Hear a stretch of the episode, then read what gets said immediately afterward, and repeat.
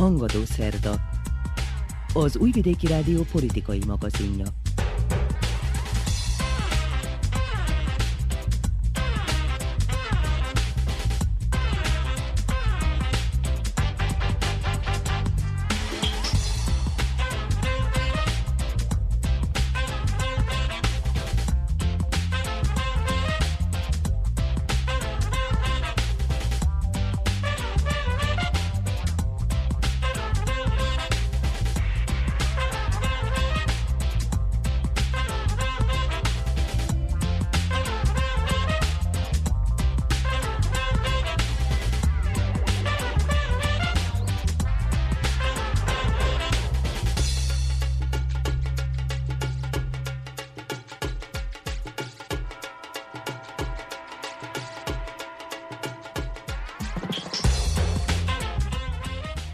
Köszöntöm hallgatóinkat a mikrofonnál Muci Szántó Márta.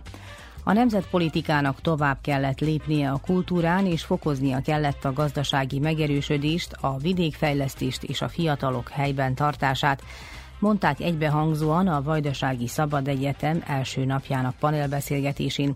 Ezen Potápi Árpád János, a Magyar Miniszterelnökség nemzetpolitikáit felelős államtitkára, Pásztor István a VMS elnöke, valamint a horvátországi és szlovéniai magyar közösségek vezető politikusai beszélték át az aktuális délvidéki kisebbségi témákat.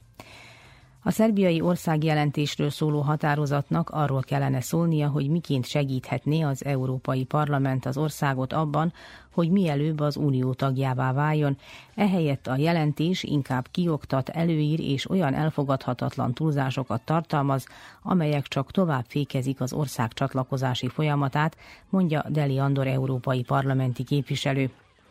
A belgrádi vezetés kijelentette, hogy az Európai Parlament felszólítását követően sem vezet be szankciókat Moszkvával szemben, és nem ismeri el Pristina függetlenségét. A köztársasági választási bizottság odaítélte a parlamenti mandátumokat, ezzel pedig már határidőkhöz van kötve a törvényhozó és a végrehajtó hatalom megalakítása. Szerbiában továbbra is megosztja a társadalmat a szrebrenicai kivégzések évfordulója. Az akkori áldozatokra gyakorlatilag csak a civil szervezetek emlékeztek meg. Külpolitikai rovatunkban kitérünk a brit vezetés lemondására és a volt japán kormányfő meggyilkolására is. Az október 23-a antifasiszta front tagjai hétfőn tüntetést szerveztek az újvidéki Limán 4-en az 1944-es 45-ös ártatlan áldozatoknak szentelt készülő emlékhely elhelyezése ellen. Egyebek mellett ezek lesznek a témáink, tartsanak velünk!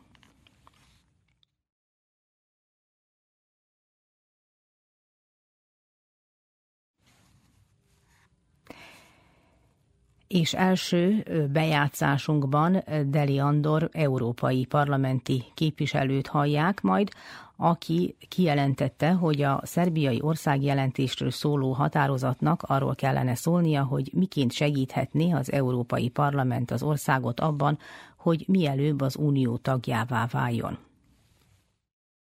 Deli Andor európai parlamenti képviselő a beszélgető társam. Nagyon fontos téma, ugyanis az unió bővítése azt hiszem, hogy ebben a geopolitikai helyzetben, amiben most Európa van az ukrán háborús viszonyok miatt még inkább fölértékelődik. Európának szüksége van partnerekre, társakra, akikre támaszkodni tudhat, és akik segítik a kontinens az Európai Unió biztonságának, a stabilitásának a megteremtését. Ennek szerves része a Nyugat-Balkán, és annak pedig egy központi meghatározó eleme Szerbia. Azt hiszem, hogy az nélkül nem képzelhető el egy stabil Európai Unió, ha abban nincs benne Szerbia.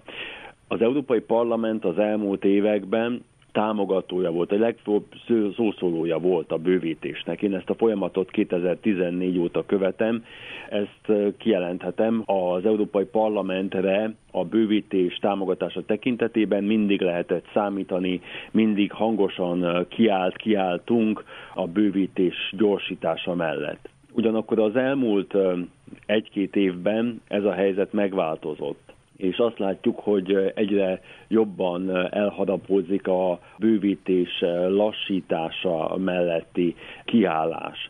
Ugyanis a kioktató tartalmak, azok a kicsit úgymond fennhéjazó, magaslóról való beszélgetés, amit az Európai Parlament az elmúlt egy-két évben produkál, és nem csak Szerbia, hanem a többi nyugat-balkáni ország irányában is, azt hiszem, hogy nem gyorsítja ezeknek az országoknak az uniós útját, hanem még inkább lassítja azt. Ez az, ami nem érdeke senkinek, nem érdeke maguknak ezeknek az országoknak, de ugyanúgy nem érdeke az Európai Uniónak sem, bevezető melején mondott okoknál fogva, ha más okot nem találnánk, de ok van más is, legyen szó a gazdasági együttműködésről, legyen szó az emberek szabadabb áramlásáról, tehát vannak okok, témák, amik miatt fontos lenne ezeket az országokat, és köztük kiemelt helyen Szerbiát mielőbb az Európai Unióhoz csatlakoztatni, ám úgy látszik, hogy az Európai Parlament eh, más eh, stratégiát eh, hoz nyúlt. Egy ilyen országjelentés után mire számíthatunk? Ugye előbb fejezetek voltak, most már klaszterek vannak, amik szerint ez a csatlakozási folyamat zajlik. Számíthatunk-e egyáltalán új klaszterek nyitására? Ezt nagyon nehéz megjósolni, ugyanis e, ennek az eldöntése jelen esetben mondhatni, hála Istennek nem az Európai Parlament kezében van, hanem a tagállamok kezében. Tehát a tagállamok a tanácsban azok, akik erről a döntést meghozzák, és hát erre valószínűleg az év vége felé fog csak sor kerülni úgyhogy nem tudhatjuk pontosan, hogy addigra mi minden fog megváltozni. Látjuk azt, hogy a helyzet nap mint nap hoz újdonságokat. Most jelen pillanatban Brüsszelben mindenki az északi áramlat egyes leállításával foglalkozik, tehát annak is a kifutási ideje egy olyan pont, ami azt hiszem, hogy meghatározza majd az elkövetkező hónapokat, különösen a téli időszakot, elsősorban a, a szezon és a gazdaság gázigénye miatt, ami ugye most már Nyugat-Európában is nagyon sokan tartanak attól, hogy a, az északi áramlat egyes leállítása az lehet, hogy akár tartós is maradhat, tehát nagyon sok kérdőjel van, amik messze ez a, klasztenyítós kérdés fölött állnak, ugyanakkor ezek kihatnak arra, hogy végül a tagállamok miként fognak dönteni az év végén, amikor ez a kérdés újra előjön majd a, az ülésükön. Igen, tehát valóban nem tudjuk, hogy ez az időszak alatt mi minden fog történni, de úgy látszik, hogy Szerbia bekeményített, tehát az álláspontjából nem enged.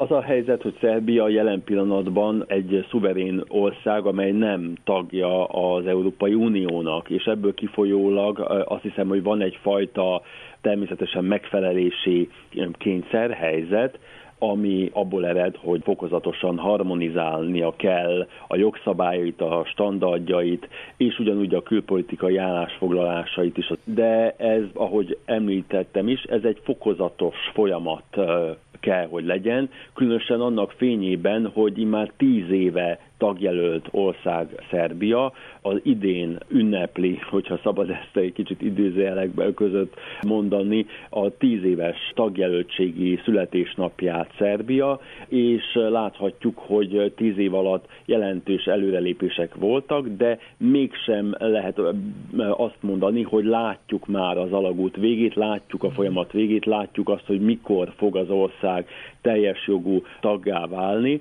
és azt hiszem, hogy ebből kifolyólag egyértelmű és érthető Szerbia álláspontja, hogy fokozatosan fog adaptálódni, saját külpolitikáját összehangolni az Európai Unióéval, mivel hát nem látja, hogy valóban úgymond megéri-e ebben a pillanatban, és nem csak, hogy megéri-e, hanem egyszerűen a saját maga nemzeti érdekeit is figyelembe kell, hogy vegye. Hát nézzük meg, Szerbia nagyon specifikus helyzetben van Elsősorban ott van az energetikai függőség, ami ugye a, még a 2008-ban Oroszországnak, a Gazpromnak eladott NISZ vállalat az egyik fő okozója ennek a helyzetnek. Zárójelben meg kell azonban jegyeznünk, hogy 2008-ban valószínűleg senki nem látta elő, hogy 2022-ben ez milyen problémákat fog jelenteni. Másrészt ott van a koszovói kérdéskör, és ott vannak ugye a hagyományos viszonyok Oroszország iránt. Tehát Szerbiának nagyon specifikus a helyzete, és azt hiszem, hogy az Európai Uniónak ezt diplomatikusabban, érzékenyebben kellene kezelnie, és nem egy, ez a fajta kioktató hang, nem amit az Európai Parlament produkált. Ez azt hiszem, hogy kontraproduktív, elidegeníti egyrészt a Szerbia polgárait, egyébként is már nagyon inog az unióba, az uniós tagságba való vetett bizalom, ezek nem segítik ezek a fajta parancsoló, elváró mondatok, amiket eh, most ugye legutóbb az Európai Parlament is eh, produkált a határozatában. És mi történhet Ukrajna és eh, Moldova Európai Uniós tagjelöltségével? A két ország megkapta a tagjelöltségi státuszt, ez egyfajta gesztus volt az Európai Unió és az uniós vezetők részéről, ugyanakkor a puding próbálja az evés, tehát itt is azt szerintem, ami, ami nagyon fontos lesz odafigyelni és, és lekövetni, hogy mi fog ezután történni. Megtöltődik-e ez a keret tartalommal? Mert látjuk azt épp a nyugat-balkáni országok példáján, hogy már tíz éve, vagy akár Észak-Macedónia esetében már több mint tíz éve ebben a státusban van, és például Észak-Macedónia mái napig nem kezdte meg a tárgyalási fejezetek megnyitását. Tehát még arra a szinte se jutott el, ahol Szerbia jelen pillanatban van. Annak ellenére, hogy az ország ugye megváltoztatta a nevét, és most próbál egyezkedni Bulgáriával is a macedón identitási kérdések körül. Tehát nagyon nagy a kérdőjel itt is a két új tagjelölt ország esetében, hogy ezután mi tud következni, és mi az a, a lényegi tartalma, ami ez a gesztus értékű és nagyon fontos lépés, ezt senki sem vitatja, de hogy ezen túlmenően is azért muszáj az Európai Uniónak valamit letennie az asztalra. Nagyon szépen köszönöm. Deli Andor, európai parlamenti képviselő volt a beszélgető társam.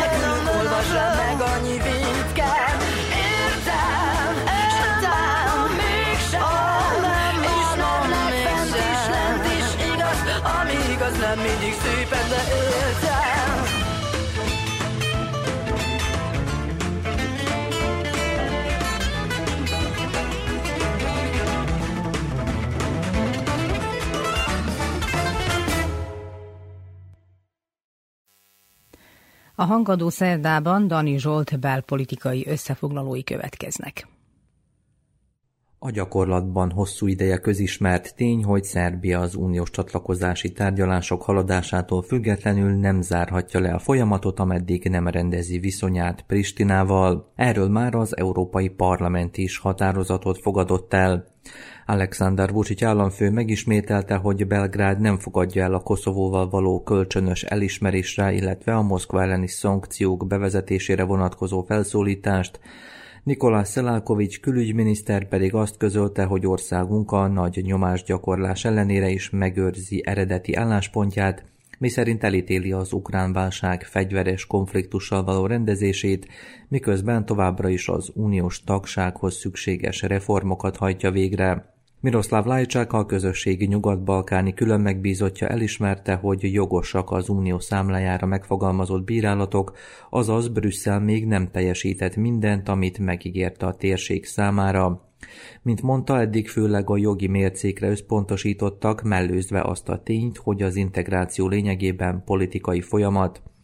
Az Unió megköveteli az általa megfogalmazott célok teljesítését, de több alkalommal is elmulasztotta megvalósítani saját vállalásait, közölte Lajcsák. Szerbiában időközben az áprilisi választást követően elmozdult a holdpontról a hatalom megalakítási folyamat, a köztársasági választási bizottság odaítélte a parlamentbe jutott pártok által megszerzett mandátumokat, Alexander Vucic államfő holnap kezdi meg a tárgyalásokat a parlamenti pártokkal. Először a kisebbségi tömörülésekkel folytat megbeszélést, a törvényhozás pedig várhatóan július utolsó hetében alakul meg. A parlamentbe jutott pártoknak a következő négy éves ciklus alatt összesen 47 millió euró áll majd rendelkezésükre működésükhöz. Az ellenzéki pártok nem foglaltak egységes álláspontot a kormányalakítási tárgyaláson való részvétellel kapcsolatban.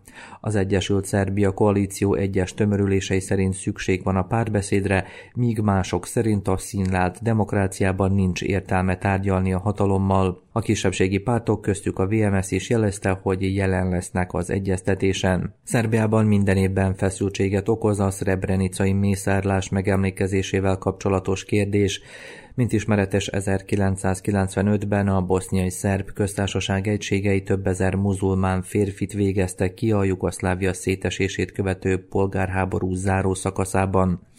Belgrádban a civil szféra szervezett megemlékezést, illetve kerekasztal beszélgetéseket. Arra kérték a hatóságokat, hogy július 11-ét a vérengzések kezdetének dátumát nyilvánítsák emléknappá Szerbiában. Azt rótták fel a mindenkori hatalomnak, hogy 27 éve elmullaszt fejet hajtani az áldozatok előtt. A civil szervezetek képviselői rámutattak, hogy több csoport napjainkban is tagadja, hogy a bűntény megtörtént volna, annak ellenére, hogy a Nemzetközi Törvényszék több ítéletet is hozott ezügyben. Elemzők meglátása szerint Belgrád a néhány évvel ezelőtti sikertelen békülési próbálkozást követően felhagyott a bosnyákok és a szerbek közötti viszony javítására tett kísérleteivel. Alexander Vucic 2015-ben még miniszterelnökként vett részt a szrebrenicai megemlékezésen, ám több ottani polgár fizikai leszámolást kezdeményezett kíséretével szemben. Közben a boszniai szerbek azokra a nemzettársaikra emlékeztek, akiket a bosnyák erők végeztek ki 30 évvel ezelőtt. A lemészároltak hozzátartozói kiemelték, hogy a szarajevói vezetés ezügyben senkit sem ítélt el, mert mint állítják, nem akar lemondani arról a propagandáról, miszerint a háborúban csak bosnyák civilek estek áldozatul. Szerbiában a napokban több jelentős bűnügyi történéssel kapcsolatban is történtek újdonságok, Alexander Volin belügyminiszter közlése szerint az illetékes szolgálatok befejezték az államfő állítólagos lehallgatásával kapcsolatos nyomozást, a bizonyítékokat pedig az ügyészségnek adták át. Volin a belügyi tárca és a biztonsági szolgálat minapi ülésén azt is kiemelte, hogy a belbiztonsági szervek napjainkban műszakilag sokkal jobban vannak felszerelve feladataik elvégzéséhez. Az ügyészség közben kihallgatta azt a nyomozót is, aki a Jovanyica birtokon fedezett fel óriási kábítószer termesztési műveletet. A héten a Nemzetközi Népesedési Nap kapcsán téma volt a szerbiai demográfiai helyzet is. Az illetékes minisztérium közleménye szerint az ország lakossága 7 millió alá csökkent, amit alátámaszt a statisztikai hivatal által megjelentetett becslés is. Ez szerint az év elején 6 millió 797 ezeren éltek Szerbiában. A dokumentumból kiderül, hogy 20 év alatt évi 20 ezer körüliről csak nem 75 ezerre nőtt a népesség csökkenésének az aránya. Ez azt jelenti, hogy Szerbiának tavaly nagy becskerek lakosságával megegyező emberrel lett kevesebb polgára. Pontosabb adatokhoz az évvégi népszámlálást követően jutunk hozzá. A kormány további natalitás sárkentő intézkedések életbeléptetését is ígérte. A Koszovóval kapcsolatos történésekről is készített összefoglaló Dani Zsolt míg az Európai Parlament arra szólította fel a közösség azon öt tagállamát, amelyek még nem ismerték el Koszovó függetlenségét, hogy tegyék meg ezt, illetve azt üzente, hogy Szerbia és Koszovó a kölcsönös elismerést is magába foglaló viszonyrendezésig nem számíthat uniós tagságra, addig Belgrád és Pristina vezetése a diplomáciai háború újabb szakaszára készül fel. Pristina megerősítette pozícióit az Európa Tanácsba való betagosodási próbálkozás előtt, Belgrád pedig már korábban jelezte, hogy további partnerországai állnak készen visszavonni Koszovó függetlenségének elismerését. Elemzők meglátása szerint a jelenlegi helyzetben a felek a dolgok további alakulását figyelik és a másik lépéseire várnak. Miroslav Lajcsák az Unió Belgrád és Pristina párbeszédével foglalkozó külön megbízottja egy aténi fórumon rövid időn belül másodszor tekintette át a helyzetet Albin Kurti koszovói miniszterelnökkel. Kurti üzenete szerint kormánya készen áll a brüsszeli párbeszéd folytatására, amennyiben az egyensúly teremtőnek és konstruktívnak ígérkezik. Lajcsak állítása szerint Belgrád és Pristina közel áll ahhoz, hogy rövid időn belül további három vagy négy témakörben kössön megállapodást. A kormány Koszovó ügyi irodájának a napokban kiadott közleménye szerint a pristinai hatalom folyamatosan kifogásokat keres annak érdekében, hogy biztonsági erői a szerbek lakta Észak-Koszovóban hajtsanak végre műveleteket, amivel megfélemlítik az ottani polgárokat és tovább élezik ki a helyzetet. Petár Petkovics irodavezető szerint a kurti kormány egyoldalú intézkedéseivel komoly válságba sodorja a térséget, mert folyamatosan tiporja el a szerb kisebbség jogait.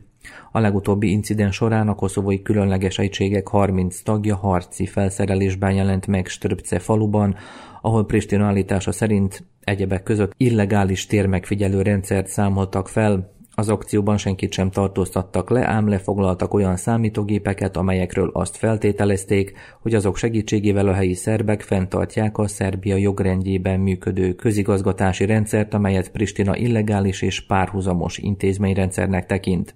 A belgrádi kormány kulturális tárcája arra hívta fel a figyelmet, hogy a koszovói hatóságok továbbra is olyan kampányt folytatnak, amely keretében a szerb kulturális örökséget kívánják kisajátítani, azaz a nemzetközi szervezetekben hamis iratokra alapozva albánként próbálják meg bemutatni a szerb kultúra jelentős emlékeit. A Decsáni Ortodox Kolostor ezzel kapcsolatban azt közölte, hogy ottani történészek egy csoportja folyamatosan hamis kutatások eredményeit kiemelve vonná meg a vallási intézmény jogait, mint ismeretes, a Kolostor a Koszovai Alkotmánybíróságon is megnyerte a környező földterületek tulajdonjogával kapcsolatos pert, ám Pristina húzamosabb ideje nem hajlandó végrehajtani az ítéletet. A kolostor kiemeli, hogy Pristina arra is próbálkozást tesz, hogy a nemzetközi erőktől átvegye az objektum biztosításának feladatkörét. A Decsaniban szolgálatot teljesítők szerint a kolostor fennmaradása folyamatosan veszélyben van. Az ottani szerbek körében a napokban emlékeznek az egykori koszovói felszabadítási hadsereg vérengzésére, amely során 24 évvel ezelőtt több szerb rendőr vesztette életét vagy megsérült. A bűncselekmény miatt eddig senkit sem vontak felelősségre. Miközben a szerb és az albán fél a többször is emlegetett magas szintű egyeztetési forduló megrendezése előtt egymást vádolja a párbeszéd jelenlegi állapotával, addig egyes koszovói szerb ellenzéki politikusok annak a véleményüknek adtak hangot, miszerint a kialakult helyzetért felelősség éri a belgrádi és a pristinai vezetést is.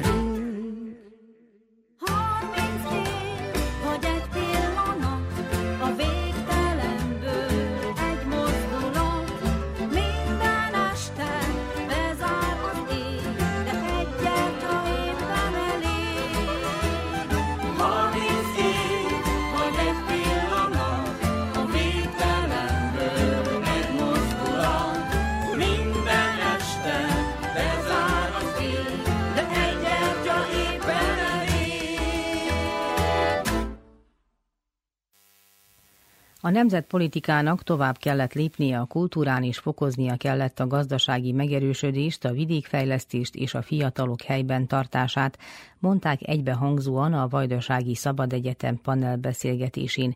Ezen Potápi Árpád János, a magyar miniszterelnökség nemzetpolitikáit felelős államtitkára is megszólalt. A beszélgetés után Vörös Gábor kérdezte. 19. alkalommal szervezték meg a, a fiatal szervezetek itt a Kátai Tanyán ezt a szabad egyetemet. Ez, ez egyúttal egy nemzetpolitikai tábor is, és a nemzetpolitikai táborok sora az összes régión, kivéve most Kárpátalján végigvonul a nyár folyamán. Elsősorban a vajdasági fiatalok találkozhatnak egymással, de más régiók is képviseltetik magukat, itt lehetőség van arra, hogy kötetlenebb formában közéleti személyiségekkel politikusokkal, illetve egy-egy témának a, a, szakértőjével tudjanak találkozni és beszélgetni, és nyilván a másik pedig az, hogy egyáltalán a fiatalok egymás közt tudjanak ismerkedni, illetve ezekről a kérdésekről beszélgetni. És ez talán a legfontosabb, hogy még egy lehetőséget, egy fórumot teremtettünk, teremtettek arra, hogy, hogy az a háló, hálózat, amit az elmúlt években kialakítottunk, az közöttük is erősebbé váljon. Nyilván most a fő téma a háború és Kárpátalja, kárpátaljai magyarságnak a, a jövője. Kiállunk mindenképpen a kárpátaljai magyarok mellett, minden lehetséges módon támogatjuk őket, és arra kérjük innen is őket, hogy tartsanak ki, tartsanak ki a, azon a történelmi tájon, ami 1100 éve az ő otthonuk, annak érdekében, hogy majd a háború végeztével gyorsan lehessen az új ráépítést megkezdeni. Tudjuk azt, hogy ezt a tájat nem érte el a, a háború, de minden olyan negatív következmény, ami ezzel jár, sajnos a magyarság körében ott van. Ma az a kérdés, hogy meg tudjuk-e őrizni a kárpátaljai magyarságot. Hogyan befolyásolja még a nemzetpolitikát az orosz-ukrán konfliktus, a háború? Minden politikát befolyásol, hiszen ez a konfliktus elindított egy energiaválságot, nem csak Európában, hanem az egész világon. Egy gazdasági válság is kezd kialakulni sajnos ennek a, a háborúnak következtében. Nekünk meg kell találnunk azokat a lehetséges válaszokat, ami egyrészt lehetővé teszi, hogy minden módon kimaradjon mind Magyarország, mind pedig a magyarság, a magyar nemzet ebből a háborúból. Másrészt pedig azokat a válaszokat is meg kell találnunk, hogy az eddigi magyar közösségek, amiket építettünk, hogyan tudnak egymáshoz kapcsolódni, még akkor is, hogyha nehezébbé válik ennek a akár a támogatási rendszere is. Az elmúlt 12 évben azért dolgoztunk, hogy megerősítsük a közösségeinket, hogy ezek a közösségek bármilyen nehéz helyzetet kibírjanak. Most sajnos nehéz helyzetbe kerültünk, de reméljük, hogy a magyarság egészen túl fogja tenni magát ezen, és, és nem éveken keresztül elhúzódó válságról beszélünk majd. Elhangzott, hogy ez egy olyan történelmi pillanat, amikor először ült egy asztalnál ugye a délvidéki magyarságnak a képviselői, az anyaország képviselőivel.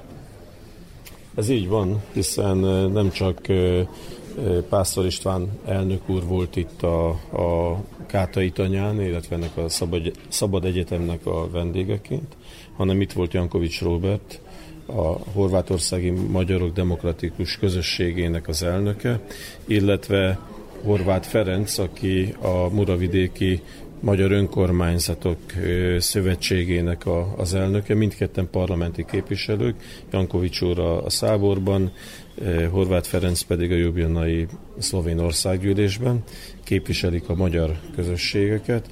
Ez is lehetőséget teremt arra, hogy ne csak az ottani magyar közösséget képviseljék, hanem hidat képezzenek Magyarország, a szlovén, a horvát parlamentek, kormányok és a magyar parlament, illetve magyar kormány között, másrészt pedig a, a két ország lakossága között is. Ők ezt a feladatot az elmúlt években kiválóan tették meg, Hasonló utat jártak be ők is egyébként, mint a vajdasági magyarság, és jó látni azt, hogy hogy emellett pedig jó barátok is. Több olyan lehetőséget teremtettünk az elmúlt időszakban, akár itt egyébként a Vajdaságban is, hogy a magyar közösségek elnökeit hívtuk meg, többször találkoztunk itt is például Szabadkán Palicson, nemrégiben pedig az Adrián fiumében találkoztunk az Anna villában, ez az ottani magyar közösségnek a, a találkozási pontja. Az elmúlt 12 év után ez a nemzetpolitika, amit a magyar állam folytat, ez még hova fejleszthető tovább, illetve van-e még olyan cél, amit mindenképpen meg kell valósítani az elért eredmények megőrzésén túl? Hát most a legfontosabb dolog az, hogy az elért eredményeket meg tudjuk őrizni. de úgy gondolom, hogy a célok nagyjából ugyanazok lesznek, bármikor is beszélünk, akár 20 vagy 100 év múlva nemzetpolitikáról, ez pedig az, hogy legyenek magyar emberek, legyenek magyar közösségek. Ezek pedig csak úgy képzelhetők el, hogyha az identitás megőrzést és megör, megerősítést mindenhol folyamatosan tesszük, hiszen mindig újabb és újabb korosztályok jönnek be az életbe, így a nemzetpolitikába is és az intézményrendszerünket ehhez pedig fenn kell tartani. Jó lenne látni azt akár száz év múlva vagy később, hogy számában is és gazdasági erejében is erősödött a magyar nemzet. Erre a mostani parlamenti ciklusban minden anyagi eszköz rendelkezéssel, hogy ezt az intézményrendszert fenntartsuk? Mindenképpen fenn kell tartani az intézményrendszert, hiszen mi magyarok használjuk ezeket az intézményeket. Nyilván, hogyha ha az anyagi lehetőségek negatívabbá válnak, akkor meg kell nézni azt, hogy mi az, amiből tudunk kicsit visszább lépni, az intézményeinket akkor is fenn kell tartani.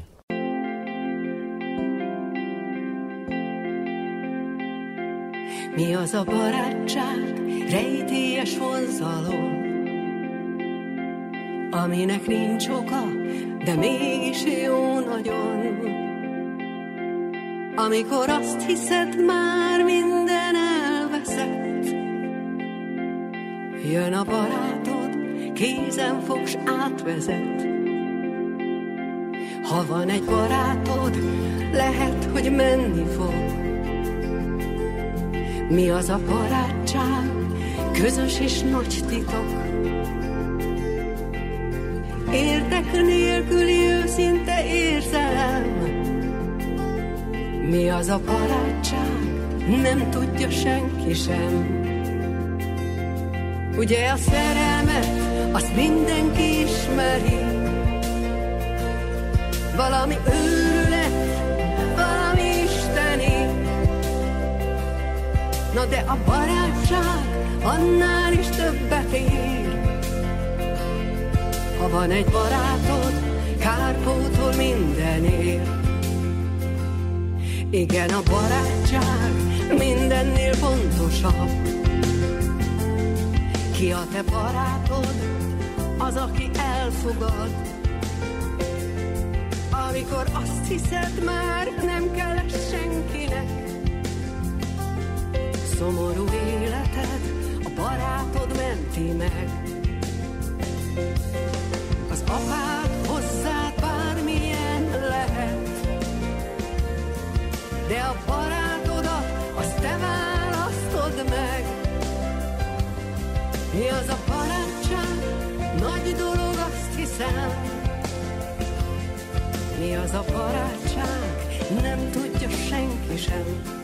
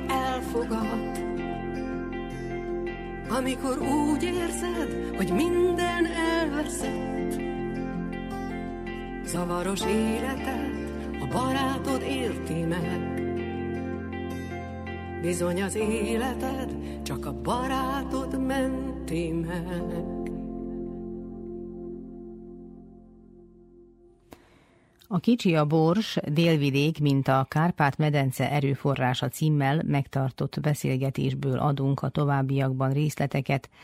A Vajdasági Szabad Egyetem panelbeszélgetésének moderátora Ternovács István volt.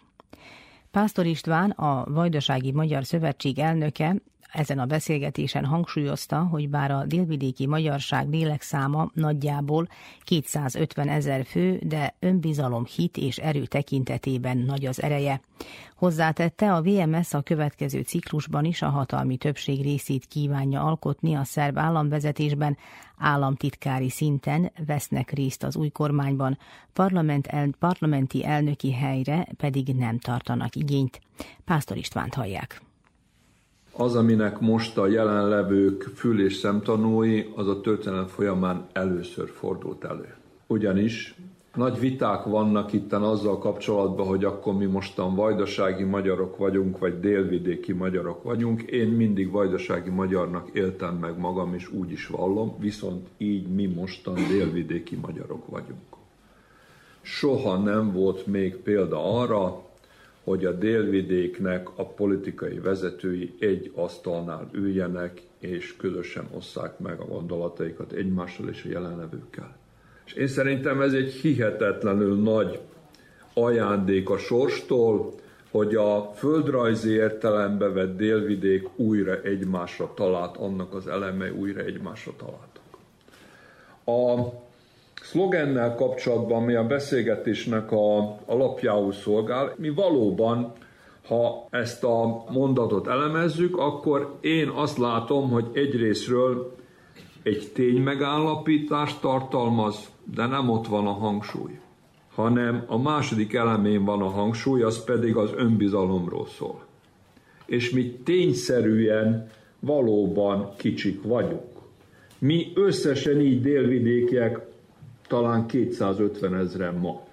De ettől függetlenül az önbizalom szempontjából, az önbecsülés szempontjából, a jövővel kapcsolatos elképzeléseink szempontjából én azt gondolom, hogy nyugodtan mondhatjuk azt magunkról, hogy erősek vagyunk.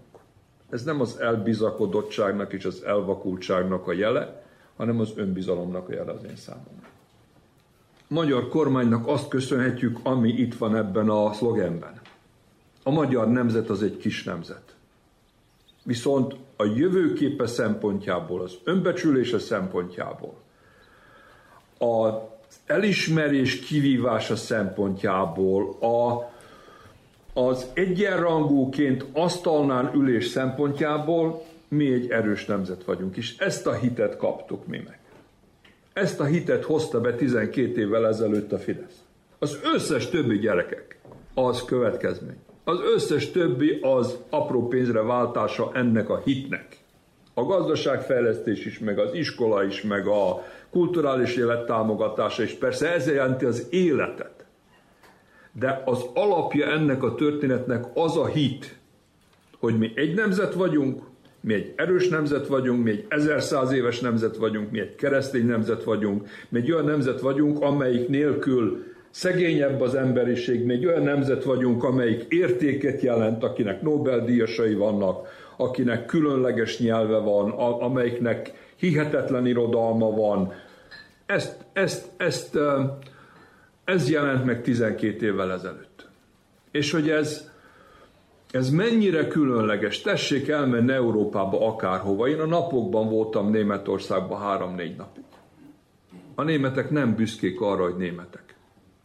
Pedig ha van nagy nemzet, akkor a német az az. És ilyen szempontból a hit, mint alapérték, a hit, mint a, a kötőszövet, az egyének közötti kötőszövet, azt gondolom, hogy, hogy, hogy, hogy egy, egy különleges nagy érték. Ezt kaptuk. Ami pedig itt a számokat illeti.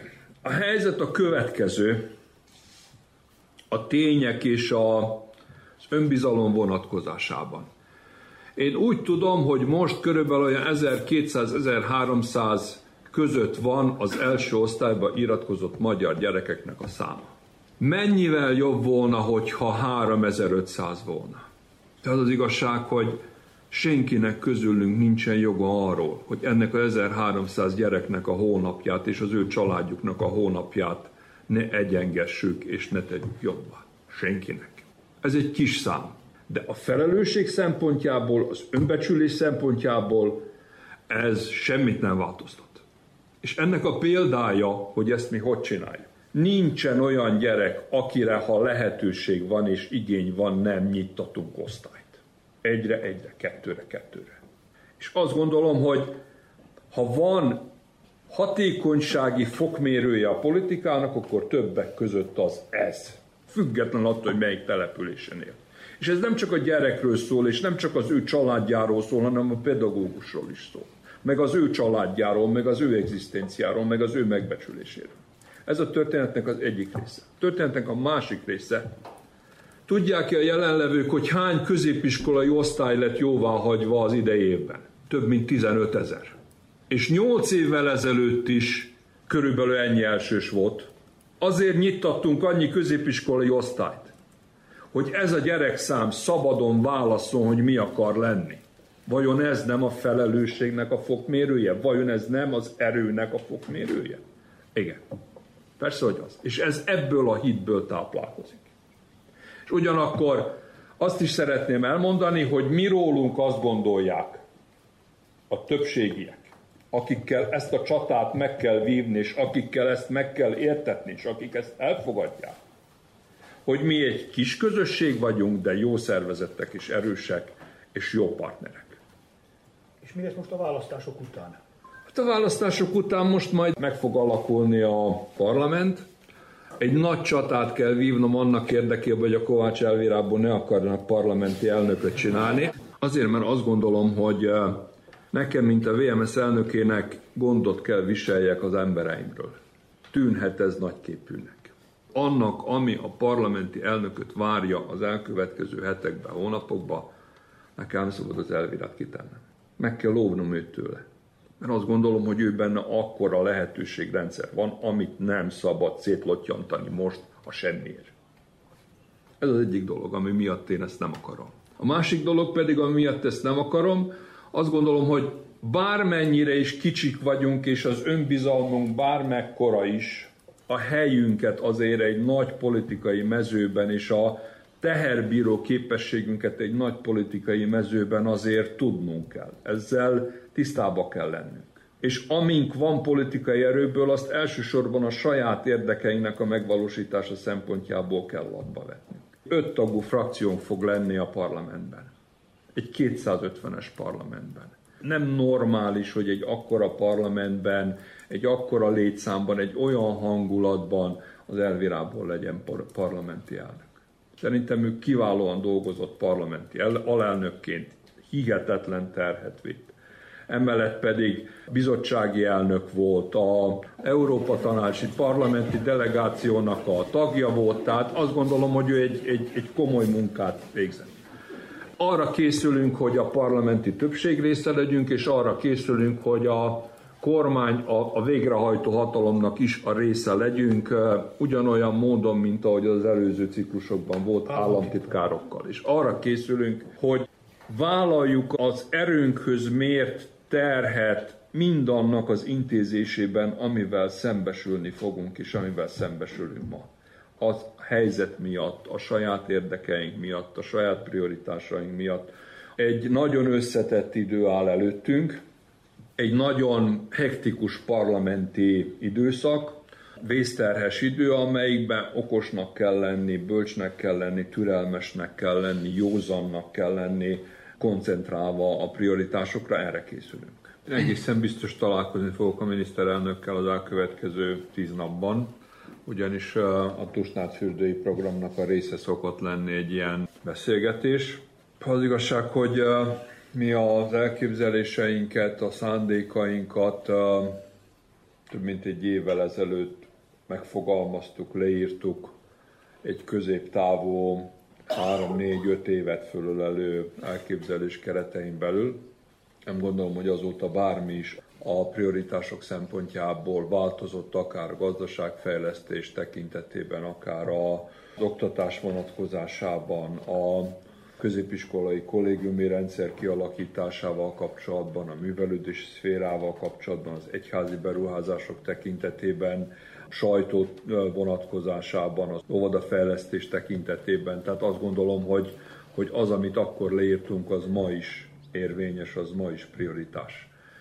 Az igazi kérdés az az, amiről államtitkár úr is beszélt, hogy mik ebben a pillanatban realitások. Szerintem ma abban a helyzetben vagyunk, hogy meg kell őriznünk azt, amink van. Működtetnünk kell tudni azt, amink van. Emberrel, eszközzel, hittel, programmal, lendülettel, minden egyébbel. Ennek egy része pénzkérdése, más része pedig gyakorlatilag emberi alapállás kérdése. Most egy ilyen időszak fog jönni, annak érdekében, hogy be tudjuk várni azt a pillanatot, amikor tovább tudunk lépni.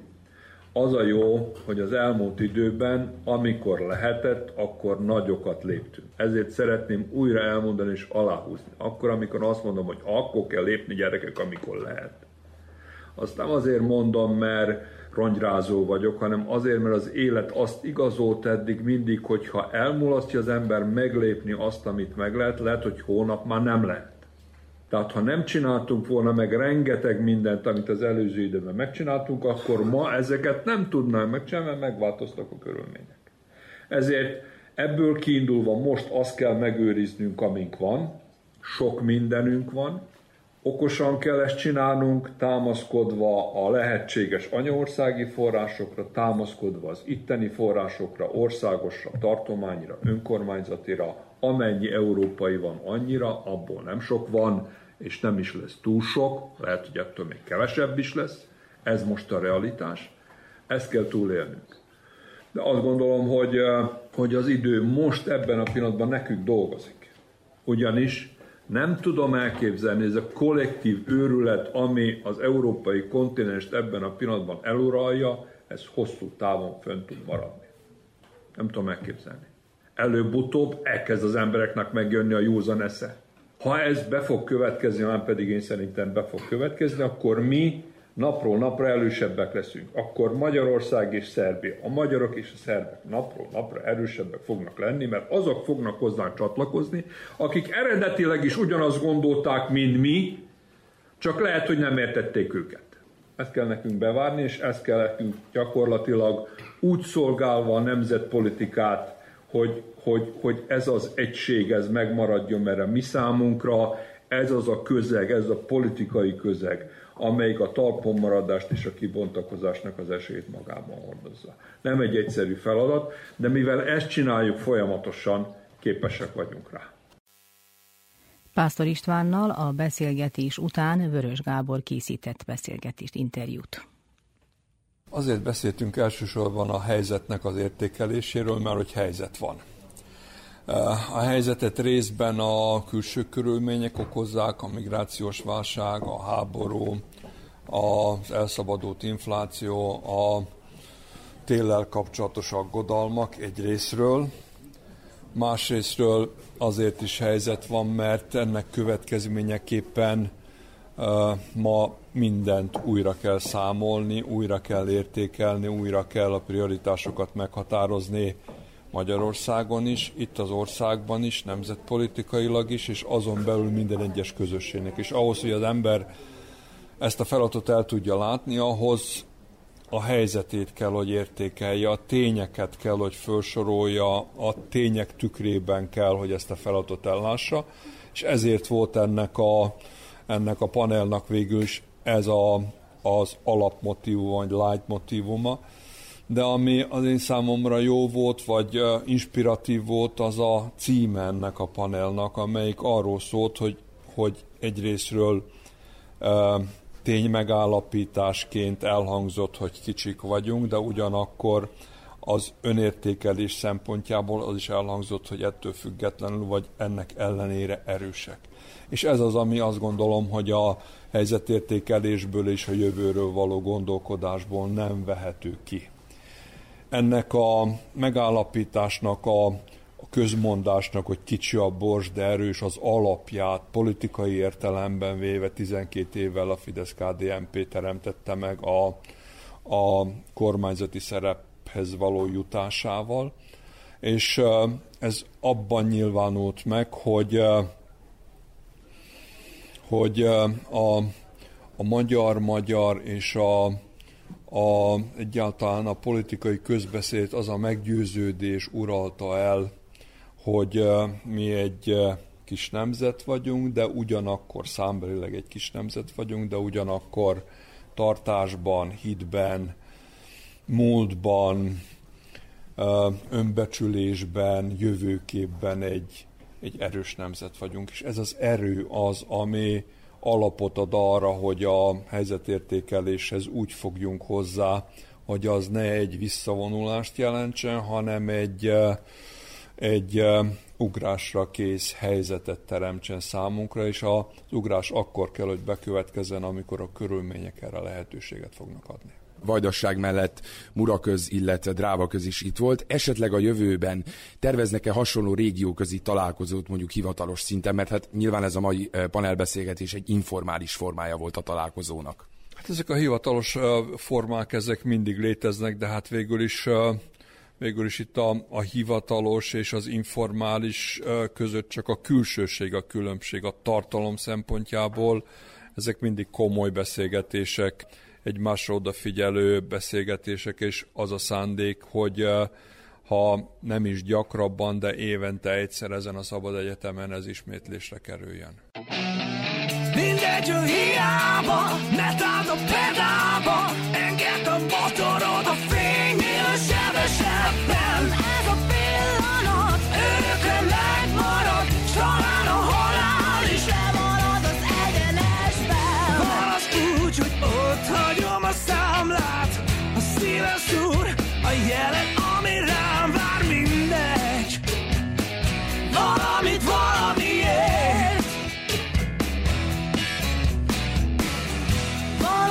úgy, hogy én fizetek, drágám Csak a múlt van a poharamban,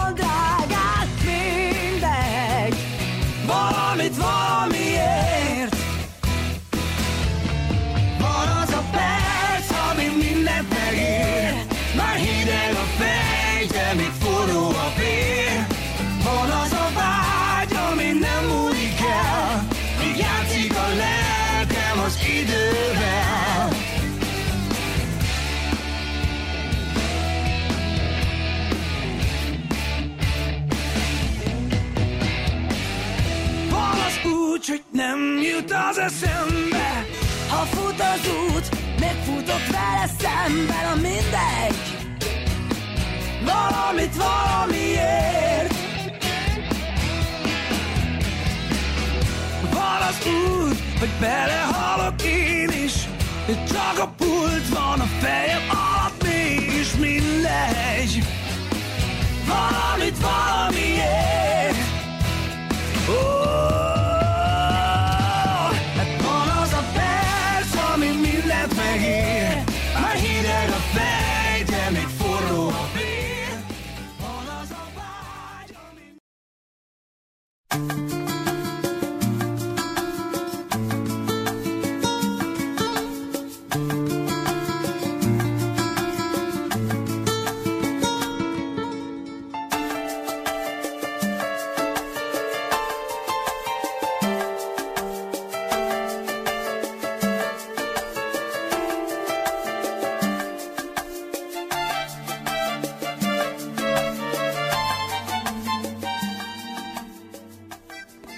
Kedves hallgatóink, az Újvidéki Rádió Hangadó Szerda című műsorát hallgatják, én Muci Szántó Márta vagyok. A Vajdasági Szabad Egyetem kicsi a bors, de erős, délvidék, mint a Kárpát-medence erőforrása címmel megtartott panelbeszélgetésen a résztvevők pozitív tapasztalattal számoltak be a magyar kormány támogatásával megvalósuló gazdaságfejlesztési és egyéb programokról. Jankovics Robert, a horvátországi magyarok demokratikus közösségének elnöke volt az egyik vendég. Ha kicsit viccelődni szeretnék, akkor mondhatnám azt is, hogy nekünk nem kell félnünk, hogy mit hoz a népszavazás, hiszen már 20 éve nincs Szlovéniában népszavazás, tehát legalábbis ilyen klasszikus értelemben nincs, hanem ilyen Európai Uniós felmérés alapján becslik meg a számunkat. Ezek nagyon eltérő adatok, de mivel nemrég voltak választások a választási névjegyzéken, a magyar választási névjegyzéken több mint 5000 fő szerepelt, ha nem csal az emlékezetem, tehát azt jelenti, hogy nagyjából 5-10 ezer közöttre becsülhető a, azok száma, akiknek magyarnak vallják magukat, magyarnak érzik magukat. Szlovéniában is az a szerencsés helyzet volt, hogy gyakorlatilag a volt Jugoszláviából átvettük azokat a mondhatni védelmi rendszereket, a kisebbségvédelmi rendszereket, amelyek tulajdonképpen parlamenti képviselőt biztosítottak az olasz és a magyar közösségnek az országgyűlésben, a helyhatósági választásokon is minden úgymond községi tanácsban, tehát opcsina, azt gondolom ez a kifejezés itt is ismerős, szintén vannak biztosított helyeink, van egy kisebbségi önkormányzati rendszerünk, az intézményeinknek a finanszírozását is gyakorlatilag hosszú éveken keresztül, vagy évtizedeken keresztül mondhatni, hogy a szlovén állam felvállalta, és igazából tulajdonképpen a, a 2010-es esztendőtől történt egyfajta változás a magyar politika szempontjából, hiszen korábban is a szlovén-magyar kapcsolatrendszer, politikai kapcsolatrendszer nagyon jól működött, számos találkozóra került sor a legmagasabb szinten, be mindig valahol központi szerepet játszott a két őshonos közösség, a rábovidéki szlovénök és a muravidéki magyarok, de tulajdonképpen a, a 2010-es kormányváltással kezdődtek meg az a fajta gondolkodás egyrészt, hogy a úgymond a kisebb létszámú közösségek is megkapták azt a jelentőséget Kárpát-medencei szinten is, mind a nagyobb mind a nagyobb közösségek, másrészt pedig tényleg elindultak nálunk is tulajdonképpen azok a fejlesztések is, amelyek a gazdaságfejlesztéstől kezdve, intézményfejlesztéstől kezdve, amelyek hasonlóan, mint ahogy máshol a Kárpát-medencében. Szlovéniában is szerencsére sikerült az elmúlt néhány esztendőben egy picit ezt a gondolkodást megváltoztatni, hogy a 21. század úgymond kisebbségpolitikáját nem lehet már csak a kultúrára alapozni. Nyilvánvaló, hogy a nyelv megőrzése az nagyon fontos, és a kulturális intézményeinknek a működése, de de Szlovénián belül a Muravidék számít az egyik legel, legkevésbé gazdaságilag fejlett vidéknek, ezért nálunk sajnos az elvándorlás erősödött az elmúlt években.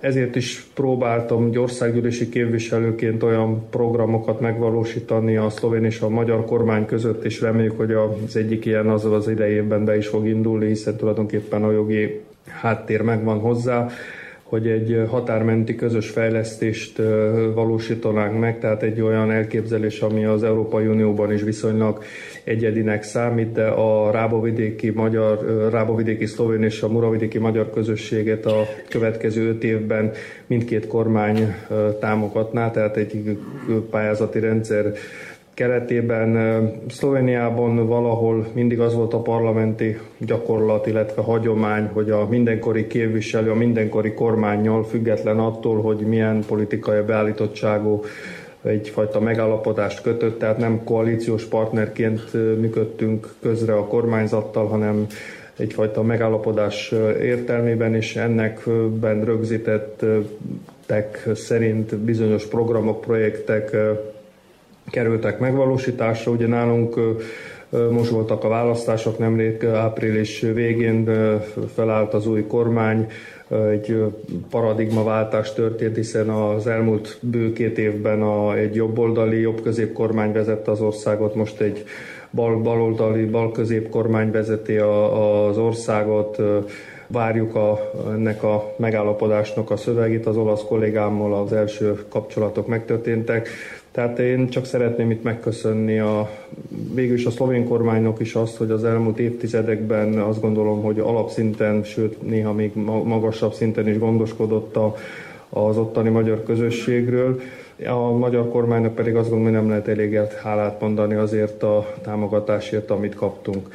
És hogy mi lelkesít bennünket, azt mondanám, hogy az, hogy hinni kell a csodában, hiszen a mi kis közösségünk már Trianonkor is 20 ezer alattnyira volt becsülve, és a, a 70-es évekre azt jósolták, hogy gyakorlatilag teljes mértékben kihalunk, ehhez képest még mindig vagyunk, tehát valahol maga módján egyfajta csoda vagyunk ilyen értelemben, és én azt gondolom, hogy meg kell próbálnunk minél több olyan programot, projektet megvalósítani, amely a fiatalokat ott tartja a térségben, és ezért nagyon fontos számomra, hogy olyan vidékfejlesztési projekteket, programokat csináljunk, hogy a fiatalokat lelkesíteni tudják, hiszen nyilvánvaló van az elvándorlásnak, a, úgymond a nyugati világnak, még azt mondom, hogy Szlovénián belül is számos előnye is, de Muravidékben is vannak számos úgymond potenciálok, számos lehetőségek, hogyha ezeket meglátják, meglátjuk, és ezekre próbáljuk fölhívni a figyelmet. Van egy elfogadott, úgymond gazdaságfejlesztési stratégiánkkal lehet így fogalmazni, Millió olyan tervünk van még, amely megvalósításra vár, tehát én azt gondolom, hogy ha egy ilyen találkozásra sor kerülne Budapesten ebben az esetben, akkor sem vallnánk, vallnánk szégyent. A mi kis közösségünk az elmúlt 12 évben talán erején felül terjeszkedett, vagy erején felül, erején felül részesült olyan projektekben, programokban, amelyekre maga módja nem is voltunk talán fölkészülve. De ez, ez nem baj, hiszen hasonlóan gondolkodom ebben a kérdésben, ahogy a Robi is mondta az elején, hogy mindig nagyobb projektekben kell gondolkodni, amely talán a közösséget közösség abban a pillanatban elbírja, hiszen így lehet megteremteni egyrészt azokat a személyeket, azokat a közösségi embereket megtalálni, akik elő tudnak bennünket mozdítani, és, és szerintem is nem a helyben toprongás, hanem úgymond a tényleg a nagy, nagy projekteknek a megvalósítása az, amely közösséget előre tud lendíteni. Nyilvánvaló, hogy ez a gazdasági válság, amely a teljes világot most valahol uralja, minden országra kihatással lesz, feltételezem én de a mi kis közösségünk is készen áll arra, hogy hogy amennyiben folytatódnak ezek a projektek, amelyek megkezdődtek, ahogy említettem, ráadásul a mi esetünkben most a projekt tulajdonképpen a, a megvalósítás kezdete előtt áll, hogy mi erre fel vagyunk készülve. Én azt látom, hogy a magyar közösségnek a vonzó ereje, akár így, mint munkáltatói szempontból, ha mondhatom így, az elmúlt években megnőtt, hiszen korábban volt, hogy kiírtunk egy munkahelyet, nem volt rá jelentkező, most a legutóbbi munkahelyekre tizenvalahány jelentkező volt. Nyilvánvaló mi szembesülünk a kis közösségnek, ugye ez az egyik legnagyobb átka és talán legnagyobb problémája is, hogy a káderpotenciál mindig szüket, tehát nincs akkora merítési lehetőség, de én azt gondolom, hogy eddig ezeket többnyire sikerült jól megvalósítani, úgyhogy én bízom abban, hogy az a jó kapcsolat, amely az elmúlt években a szlovén és a magyar kormány között megerősödött, hogy folytatódni fog. Azért az elmúlt 20-30 évben a Szlovénia önállósulagását nézve azért gyakran volt olyan időszak, amikor úgymond ellentétes színezetűek voltak a kormányok, de valahol eddig mindig sikerült úgymond a nemzetpolitikai kérdést a külpolitikai kérdéstől úgymond elkülöníteni, és én bízom abban, hogy a jövőben is ez lesz a gyakorlat, és a két ősonos közösség, ugye a Rába vidéki szóvonok, mint mi a Muravidéken, úgymond építői leszünk egy jó kapcsolatrendszernek a szlovén és a magyar politika között. A továbbiakban is Horváth Ferencet, a Muravidéki Magyar Önkormányzati Nemzeti Közösség elnökét hallják, Vörös Gábor kérdezte jelen pillanatban hogy állnak a muravidéken, mi az, ami az elmúlt 12 évben a magyar nemzetpolitikának köszönhetően, illetve azt megelőzően is sikerként, illetve közösség megőrzésként tudnak értékelni. Hát az elmúlt több mint tíz évben sikerült a magyar közösséget valamilyen módon megerősíteni. Nyilvánvaló az elvándorlás, a kisebb létszámú családok egyfajta visszaesést jelentenek a számokba, de ugyanakkor én azt gondolom, hogy a, a muravidéki magyar közösségnek a két ország kormánya nyújtja azokat a támogatásokat, amely sikerült valahol stabilizálni a helyzetet. Elfogadott a közösségünk egy gazdaságfejlesztési tervet, egy stratégiát, amelynek alapján hajtsuk végre azokat a fejlesztéseket, amelyeket valahol fontosnak tartjuk, hogy a magyar közösség ott megmaradjon. Én örülök annak, hogy az elmúlt években ugye a magyar, mind a szlovén kormány úgymond kivette ebben a részét, és számos olyan projektnek a megvalósítását biztosította és biztosítja, amely valahol a teljes térségnek a fejlesztését de egyben a magyar közösségnek a megmaradását is úgymond elősegíti.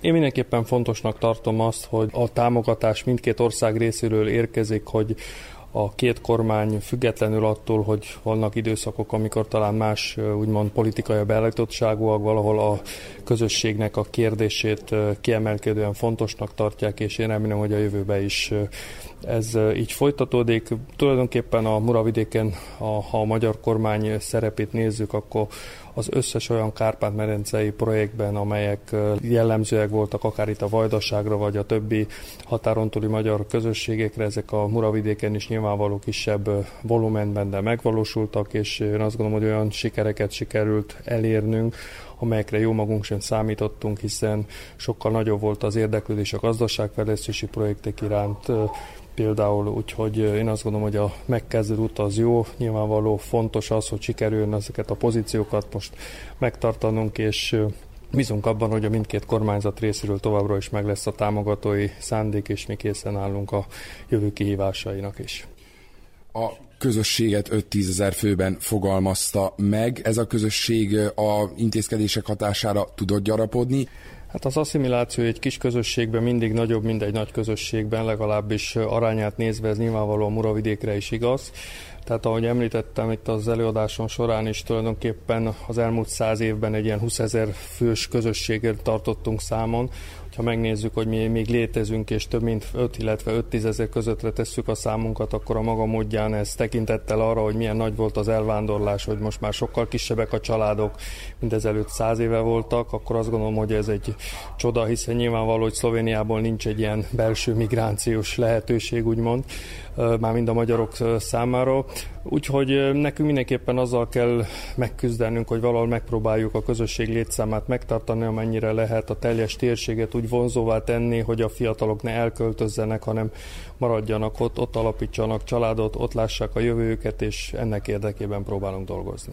És gondolom erről szól a gazdaságfejlesztési stratégia, ebben mit irányoztak elő? A gazdaságfejlesztési stratégia igen pontosan ezt kívánja elősegíteni, hogy a, azoknak, akik vállalkozni szeretnének, akik dolgozni szeretnének, akár a mezőgazdaságban, kultúrában, turizmusban, úgymond az a lehetőség megadódjon. Van egy szlovén gazdaságfejlesztési programunk, van egy magyar gazdaságfejlesztési támogatásunk, tehát nyilvánvaló a stratégia egy, de az a jó benne, hogy úgymond két oldalról kiegészül, hiszen még a szlovén az inkább a gazdaságról, a magyar gazdaságfejlesztési programot inkább a, úgymond a mezőgazdaságban szereplők vették igénybe. Tehát nekünk valahol mindig a, azokat az értékeinket kell megőrizni és arra építeni, hogy mindig valami a vidéket jellemezte, hogy említettem a kulturális örökségünknek az átépítése valahol a 21. századi normatívák szerint szorosan egybekötve a a turizmussal, természetesen mezőgazdaság, gazdaság, nagyon sok egészséges kis és középvállalkozásunk van, családi vállalkozásunk van, és ezeknek a megerősítését látjuk valahol a jövő biztosításának zálogául.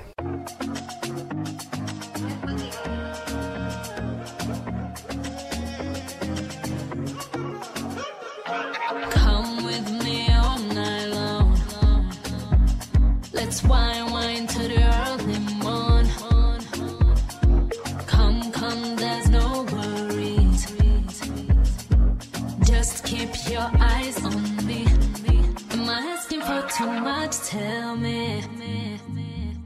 Cause tonight I'm feeling so crazy. Am I asking for too much? Tell me. Can we have some fun? Can we feel stuff forever? Can we feel stuff forever?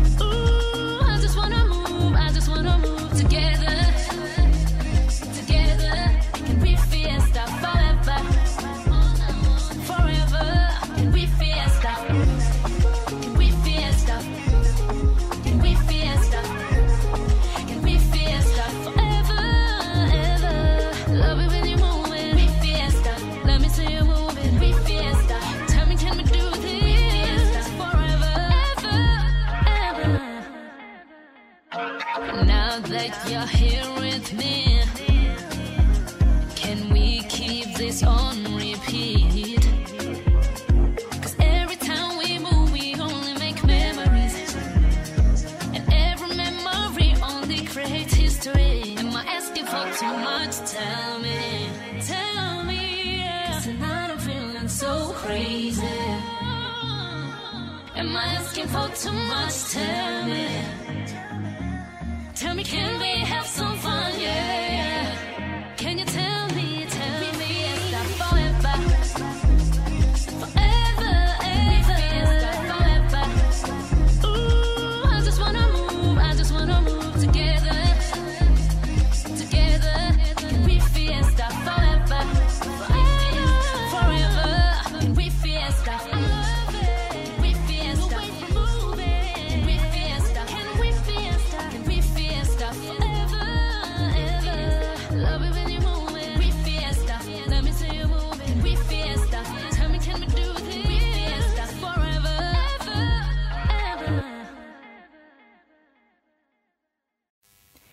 Kedves hallgatóink, maradunk a Vajdasági Szabad Egyetem Kicsi a Bors délvidék, mint a Kárpát-medence erőforrása címmel megtartott panelbeszélgetésnél. Jankovics Róbert, a horvátországi magyarok demokratikus közösségének elnöke. Jankovics Robert vagyok, a Horvátországi Magyarok Demokratikus Közösségének az elnöke, a Horvátországi Magyarság parlamenti képviselője Zágrádban. Kicsi a Bors címre, ami délvidékre vonatkozik, tehát arra szerettem volna okosat mondani, azt javasolni, hogy a HMDK szlogene az, hogy mi sosem mertünk kicsik lenni. Tehát ez az üzenete mindannyiuknak, tehát hogyha mi abból indulunk ki, ha bárki közülünk abból merne kiindulni, hogy mi kicsik vagyunk, akkor a célokat is ezzel kellene összhangba hozni. És ez egy olyan irányba kényszerítene bennünket, ami, aminek az lenne az eredmény, hogy 50 év múlva nem biztos, hogy itt lesz tábor, és az sem biztos, hogy 50 év múlva lesz, akivel magyarul beszélünk a Drávaszökben. Tehát mi abból indultunk ki, tehát a HMDK is, és, és a csapatom is, hogy jóval nagyobb célokat kell magunk elé állítani, ahhoz, hogy ehhez tudjuk illeszteni a körülményeket. És itt jövünk oda, ahol valóban egy olyan anyaországunk, egy olyan anyahajónk van, amelyre mindannyian számíthatunk az utóbbi évtizedben, korábban is itt-ott, de az utóbbi 12 évben főleg, és olyan körülményeket tudtunk mi, tehát ebben a kis külhoni régióban, a horvátországi magyarság, amikor itt horvátországi magyarságról beszélek, tehát földrajzilag inkább, leginkább a Drávaszögről, amit ugye Baranyának hívtunk a volt Jugoszláviában, illetve Szlavónia keleti részére gondolok, ha bár vannak mi szorványközösségek, neve, nevezzük őket, ugye magyar közösségek Zágrában és a tenger melléken is. De egy olyan körülményt tudtunk most már elég jól kialakítani, hogy tehát nem csak a megszokott oktatási rendszert, ami, ami, amit minden külhoni régió fejleszt, amit mi is fejlesztünk nagyban, nem csak a kulturális autonómiához tartozó média, kultúregyesületei működését fejlesztjük, hanem mi is fejlesztjük nagyban a gazdasági életet is. Tehát a HMDK vidék és gazdaságfejlesztési stratégiát most már ötödik évje működtetjük, és olyan eredményeket tudtunk elérni, amelyek a mi kis közösségünkben nagyon fontosak. Talán azt is merem állítani, hogy az utóbbi három évben az elvándorlás közösségünkből egészen minimális, ha van egyáltalán, de most már talán oda jutottunk, hogy ahány elment, annyi vissza is jött. És tulajdonképpen sikerült a mi prioritásaink mögé beállítani nem csak az anyaországot, amit nem tudunk elégszer köszönni, hanem olyan körülményeket sikerült teremtenünk, hogy az utóbbi négy-öt évben Zágráb is, ami tényleg kirivan ritka a külhoni régiókban támogatja azokat a prioritásokat, amelyeket a HMDK felállított. Úgyhogy egy olyan helyzetet, globális helyzetet tudtunk teremteni, amelyben jó magyarnak lenni Horvátország területén, amikor nem Molina van, tehát akkor nem jó, de amúgy, amúgy oké, okay. és sikerült olyan körülményeket teremtenünk, hogy uh, tulajdonképpen minden olyan horvátországi magyar, ami bármiben megpróbálja elősegíteni a közösségét, bárhol, számít, kiszámíthatóan számíthat arra, hogy milyen formában tud ezért támogatást szerezni, legyen az anyagi, politikai vagy jogi, mindegy.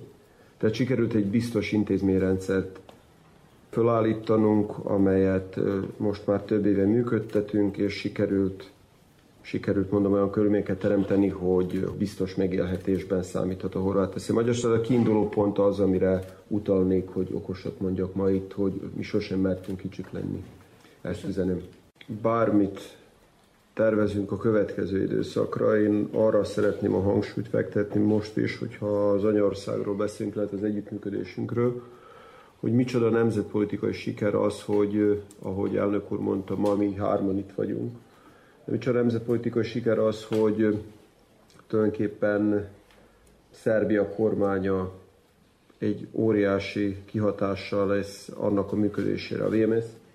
Horvát kormány is partner azokban a törekvésében, amelyek a horvátországi magyaroknak fontos.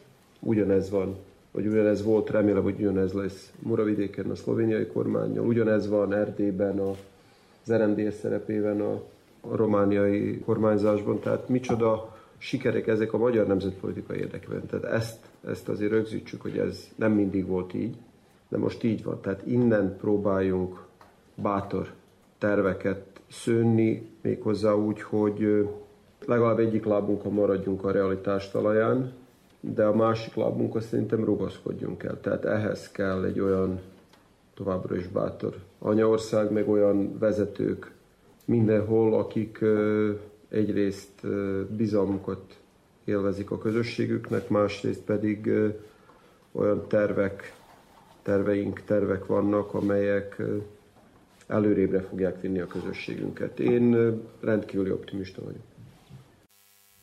Jankovics Róbertel, a horvátországi magyarok demokratikus közösségének elnökével a panel után Vörös Gábor beszélgetett. Az előző éveket, évek első részét, tehát a nemzetpolitikai kormány időszakát arra használtuk ki, hogy elsősorban a teremtsünk egységet, teremtsünk meg olyan körülményeket, hogy jó partnerek lehessünk Budapestnek és Zágrában egyaránt. Miután ez megtörtént, az előző években sikerült olyan nemzetpolitikai célokat megvalósítanunk, amelyek szerintem sorsdöntőek közösségünk részére. Itt elsősorban a kulturális autonómia minden részének a megerősítésére gondolok a kultúregyesületeink megerősítésére, az oktatási intézményeink, a magyar iskoláink és az óvodáink megerősítésére, illetve a sport tehát a magyar sport megerősítésére is, kiemelve mindezekből még a magyar média megerősítését is. Ami fontos, és amelyet, tehát ezeket a célokat mindkét kormány támogatásával sikerült megvalósítanunk, amit viszont csak Magyarország kormányának segítségével sikerült megvalósítanunk, az a gazda, HMDK vidék és gazdaság, gazdaságfejlesztési stratégiának a megvalósítása, ami az utóbbi öt évben több mint ezer horvátországi magyar kis- és középvállalkozó, illetve mezőgazdasági egység kapott olyan támogatást, amelyet tulajdonképpen előnybe tudtuk őket hozni a horvát, illetve az egyéb nem magyar szomszédjaival szemben. Idéznék a panelbeszélgetésről, azt mondta, hogy jó magyarnak lenni. Ez mondjuk demográfiai számokban is megmutatkozik, tehát azok, akik mondjuk tényleg elvándoroltak, visszatérnek, lassacskán esetleg még gyarapodik is a helyi magyar közösség? Horvátország az Európai Unió része, aminek van egy halom előnye, és vannak hátránya is. Tehát a munkaerő szabad áramlása az egyértelműen a hátránya, hiszen olyan munkaerő hagyott el bennünket, a horvátországi magyarságot az előző 6-7 évben, amelyet nehezen vagy egyáltalán nem is tudunk pótolni. Amit mi megtehettünk közösségként, az az, hogy az utóbbi három évben, három-négy évben ezt a trendet leállítottuk. Mi úgy látjuk, hogy most már egyértelműen több a visszatérő, mint a tőlünk távozó horvátországi magyar, főleg a fiatal generációra gondolok, de azokon a, azon a sorson nem igazán tudunk változtatni, hogy tehát az asszimilációt senkinek soha és sehol nem sikerült megállítani. Mi, mi nálunk is több a temetés, mint a keresztelő.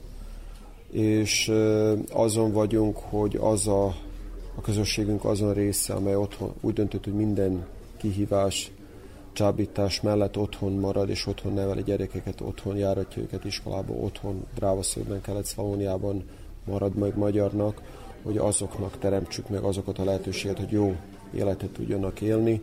Hogy ez mit fog jelenteni a demográfiában, azt nem tudjuk. Még 2021-ben népszámlálás volt már Horvátországban, ezeknek a nemzeti kisebbségekre vonatkozó adatait még nem hozták nyilvánosságra. Mi abban bízunk, hogy biztos, hogy kevesebben vagyunk, mint tíz évvel ezelőtt, mert minden más messze lenne a normálistól. Mi abban bízunk, hogy a mi csökkenésünk aránya az kisebb volt, mint a többségi nemzetnek a csökkenési aránya. Végül, de nem utolsó sorban azt is külön kiemelte, hogy Zágráb, illetve a Szábor meg a horvát kormány támogatja az önök elképzeléseit.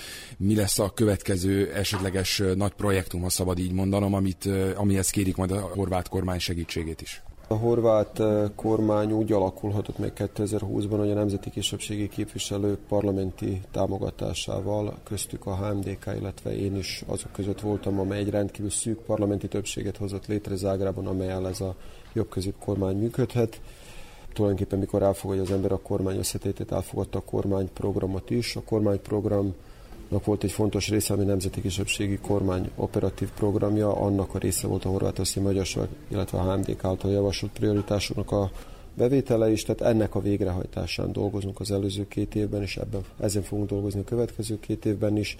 Talán a Salomon király pólai Magyar Kulturális Központ megépítése az, ami a legfontosabb prioritás, amely három fázisból áll. Az első fázis most fejeztük be, és bízunk benne, hogy a következő két évben ezt a két projektet is, amelyet kizárólag Horvátország kormánya támogat, tudunk befejezni, de rendkívül fontos beruházások vannak a Horvátország Magyar Oktatási és Művelési Központba is. Eszéken állami intézmény, és egy olyan támogatást sikerült kiharcolnunk a Horvátország Magyar Egyesületek számára, amely soha korábban nem volt. A mosolyod napfény, a közeled örvény, visz az ár, tép szét, ez a tűz, ösztön szükség, gyönyörű fogság, lebegek, vedd át, te vagy az, nyugtázd, kihagyul,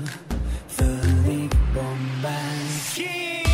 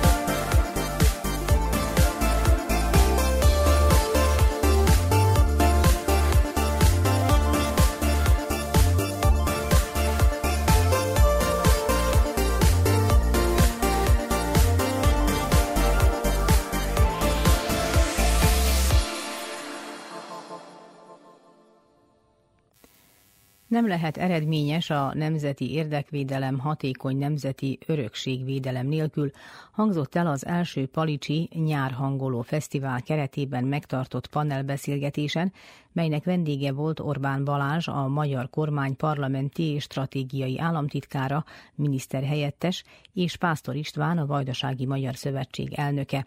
Az eseményről Ternavász István számol be. A kulturális örökség újraértelmezése cím alatt zajló beszélgetést követően Orbán Balázs a magyar kormány parlamenti és stratégiai államtitkára miniszterhelyettes hangsúlyozta, hogy ennek óriási a jelentősége a külhoni magyarok által lakott régiókban is, és hogy a kulturális örökség fenntartását a magyar kormány lehetőségeihez mérten hatékonyan támogatja. Megvannak azok az értékek, amelyekre büszkének kell lennünk, megvannak azok az értékei ennek a vajdasági magyar közösségnek is, amit érdemes bemutatni az összmagyarság számára is, sőt akár a nemzetközi környezetben is. A rendszerváltoztatás utáni átmeneti évtizedekben ezeknek az értékeknek a kezelése, a tiszteletben tartása, a megőrzése, megújítása, az háttérbe szorult, és talán az elmúlt 12 év magyarországi kormányzati politikájának, illetőleg magyar-magyar együttműködésnek a legnagyobb eredménye, hogy ezen változtatni tudtunk. Az itteni politikai vezetés is elkötelezett, és Budapest is, a magyar politikai vezetés, a magyar kormány is elkötelezett, hogy ezeket az értékeket, akár kulturális örökség, akár épített örökség, akár ilyen rendezvények, fesztiválok, közösségépítő események, ezeket támogatni kell, erősíteni kell, és az igazából az egész magyar nemzetet erősíti, éljenek a magyarok bárhol a Kárpát-medencében. A budapesti kormány az itteni magyar közösség vezetésére bízza annak eldöntését, hogy mi élvez prioritást a támogatások terén. Tette hozzá Orbán Balázs. Nem Budapestről szeretnénk megmondani, hogy mik azok a kulturális beruházások, fejlesztések, örökségvédő programok, amelyekre szüksége van a vajdasági magyarságnak, hanem megpróbáljuk partnernek tekinteni az itteni magyar politikai vezetést. Kiváló együttműködés alakult ki, és azt várjuk a magyar politikai vezetéstől, hogy tegyen le terveket, folyamatosan bombázom minket elképzelésekkel, és nyilván ahogy az ország teherbíró képessége ezt lehetővé teszi, mi igyekszünk ezeknek a fejlesztéseknek forrásokat biztosítani. Az eddig elkészült fejlesztések esetében kivétel nélkül az derült ki, hogy ezek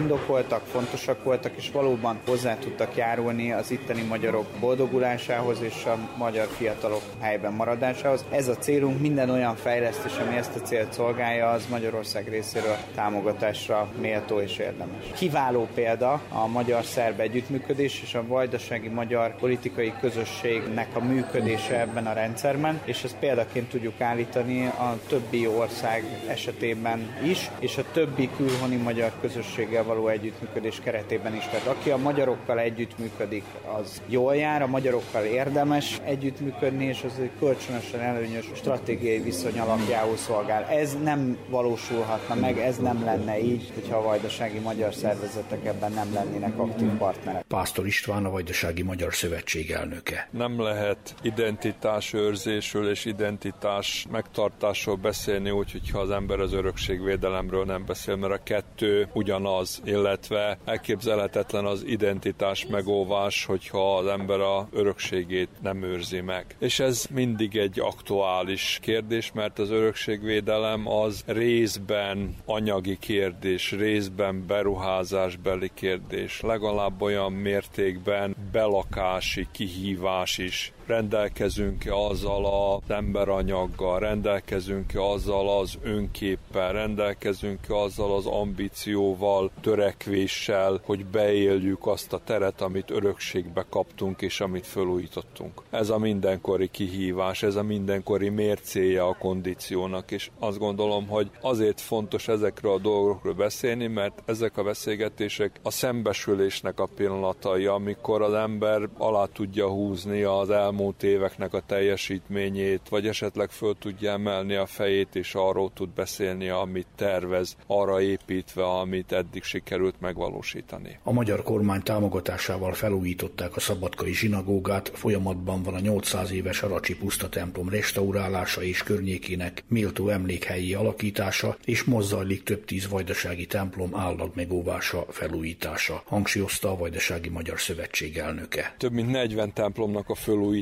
indult el, illetve fejeződött be az elmúlt években, elsősorban magyarországi támogatásból, de vannak olyan felújítások, amik itteni támogatásból vagy vegyes támogatási formából valósultak meg. Ezek fontos beruházások, mert úgy szintén az értékmegőrzésnek és az identitás megőrzésnek a megkerülhetetlen elemei. Messze nem vagyunk ennek a folyamatnak a végén, tehát nagyon nagy lemaradást kell, hogy behozzunk, és ebben a nagy lemaradásban prioritást kell, hogy élvezzenek azok a munkák, azok a létesítmények, amiket az egyházak vezetői annak tartanak. Itt a döntéseket nem mi hozzuk, hanem az egyházi vezetők, a püspökök, akik a saját egyházmegyéjük állapotát figyelembe véve tesznek javaslatot, hogy akkor mit kellene a következő évben felújítani. Szerintem ez egy fontos együttműködési forma, és bevált az elmúlt több mint egy évtizedben. Ezt fogjuk követni az előttünk levő időben is, és a felújításoknak a dinamikája pedig elsősorban annak a függvénye, hogy milyen támogatási volumennel tudunk gazdálkodni. Elnök úr mondott egy impozáns számot a Vajdasági Magyar Művelődési Egyesületek számát illetően. Ez tény. A Magyar Nemzeti Tanács Lajstroma szerint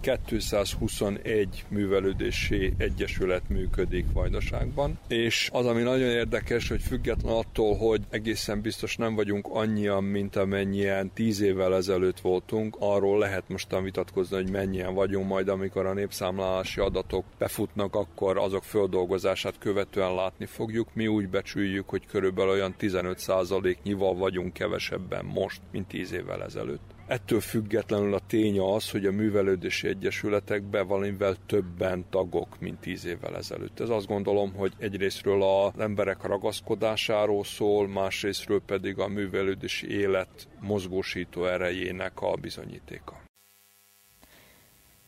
A továbbiakban egy oktatással kapcsolatos eseményről is beszámolunk a hangadó szerdában. Az Apácai Nyári Akadémia hétfőn Újvidéken megnyitotta kapuit.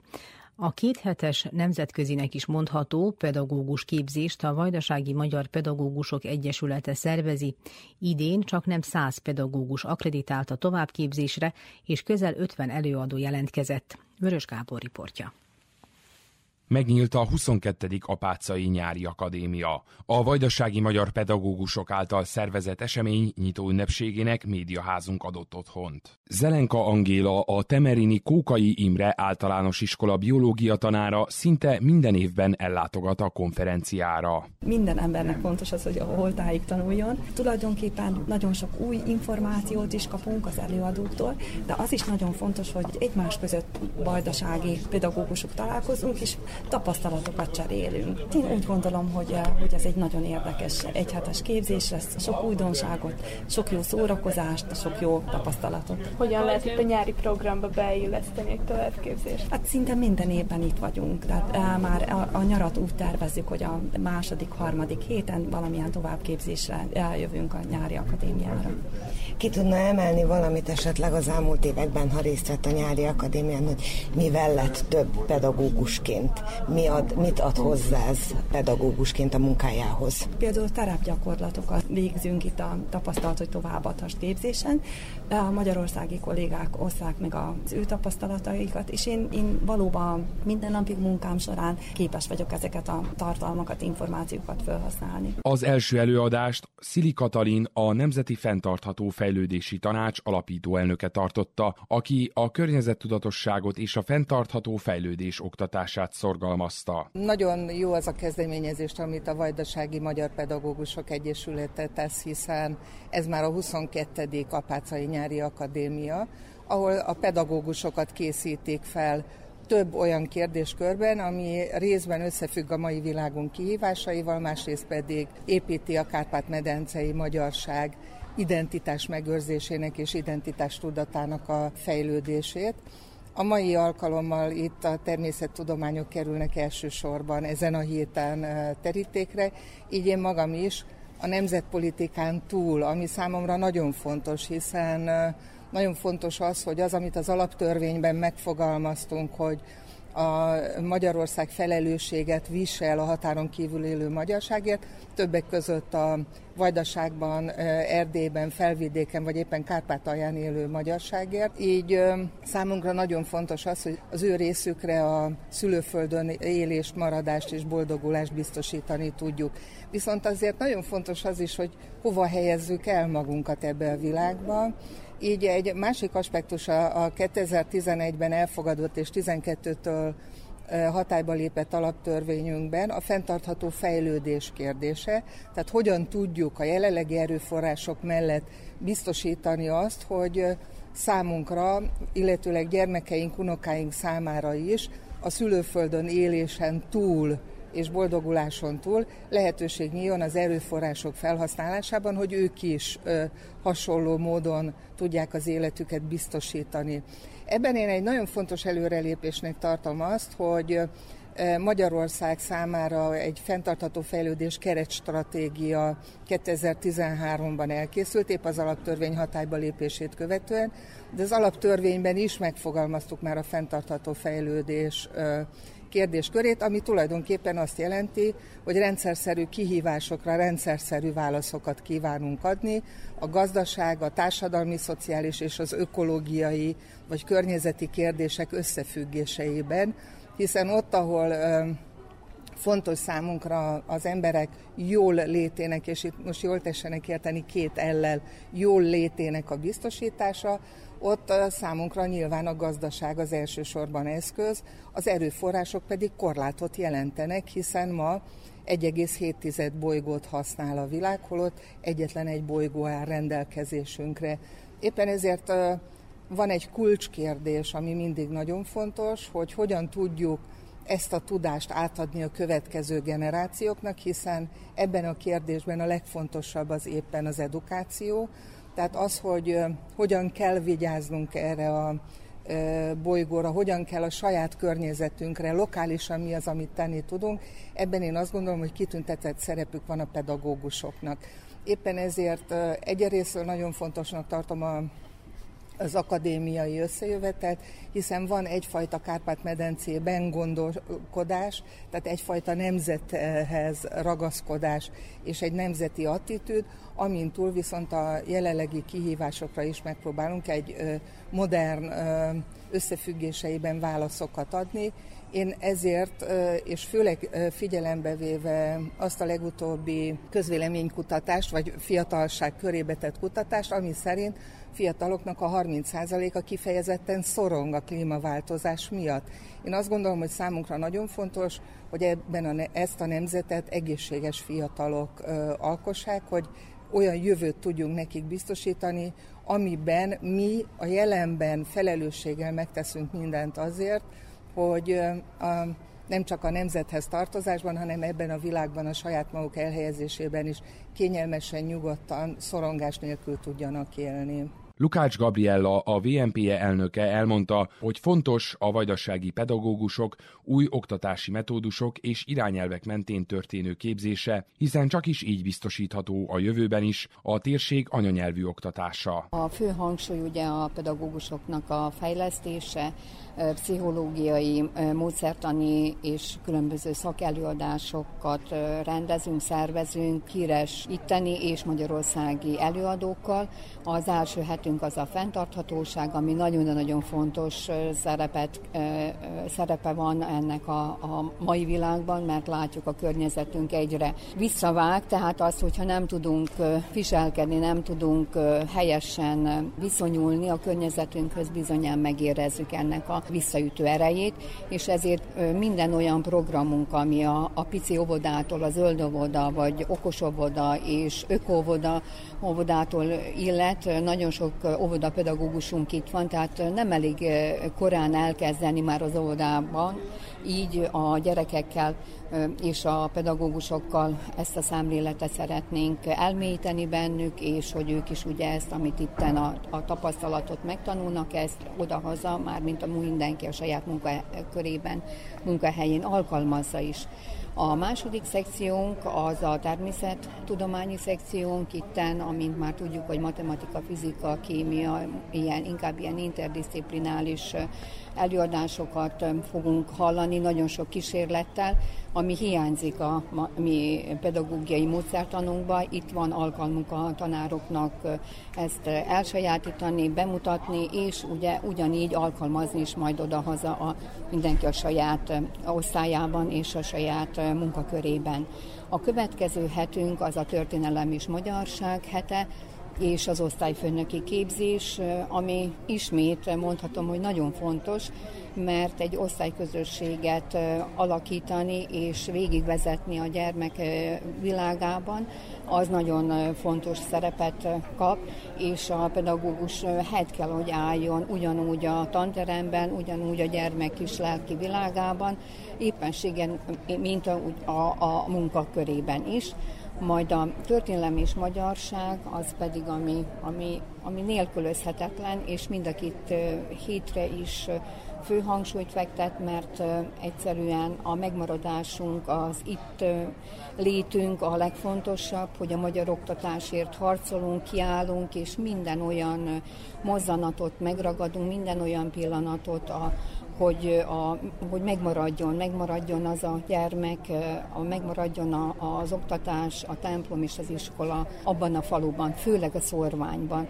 Lehet már azt is mondani, hogy a magyarság is veszélyeztetve van, látván a, a jelentkezők számát is, a pedagógusok, mert a történelem és magyarság, majd az osztályfőnökére is a szekciókra olyan 25-30 fő jelentkezett, ami szép szám, mert ugye ez kell mondani, hogy már a szünet megkezdődött, de azért nagyon sok pedagógus így, itt látta azt, hogy, hogy fontos az, hogy fejlődjön szakmailag is. Ezt az öt napot a nyarából erre a továbbképzésekre fektesse, és tovább tanulja, tovább képezze magát. Pedagógusoktól mi a visszajelzés ugye 22 év távlatából, hogy mit ad nekik ez a nyári akadémia?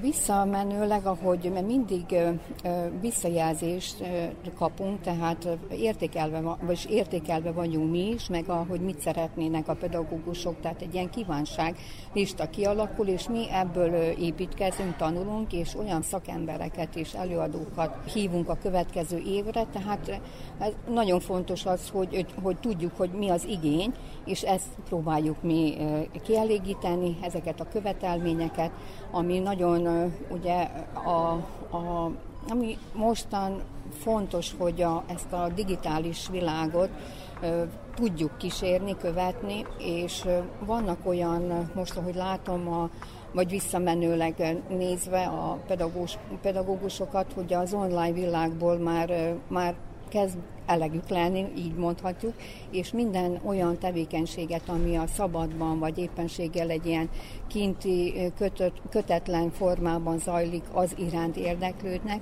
és gyerekeket kivinni a természetbe, ha csak lehet tapasztalni, amit ugye tovább is adhatnak, vihetnek a kis tarsajukba, és ezt alkalmazni is tudják odahaza. Még információ jellegűen hány pedagógus jelentkezett körülbelül, vagy összesen erre a két hétre, és hány előadó van?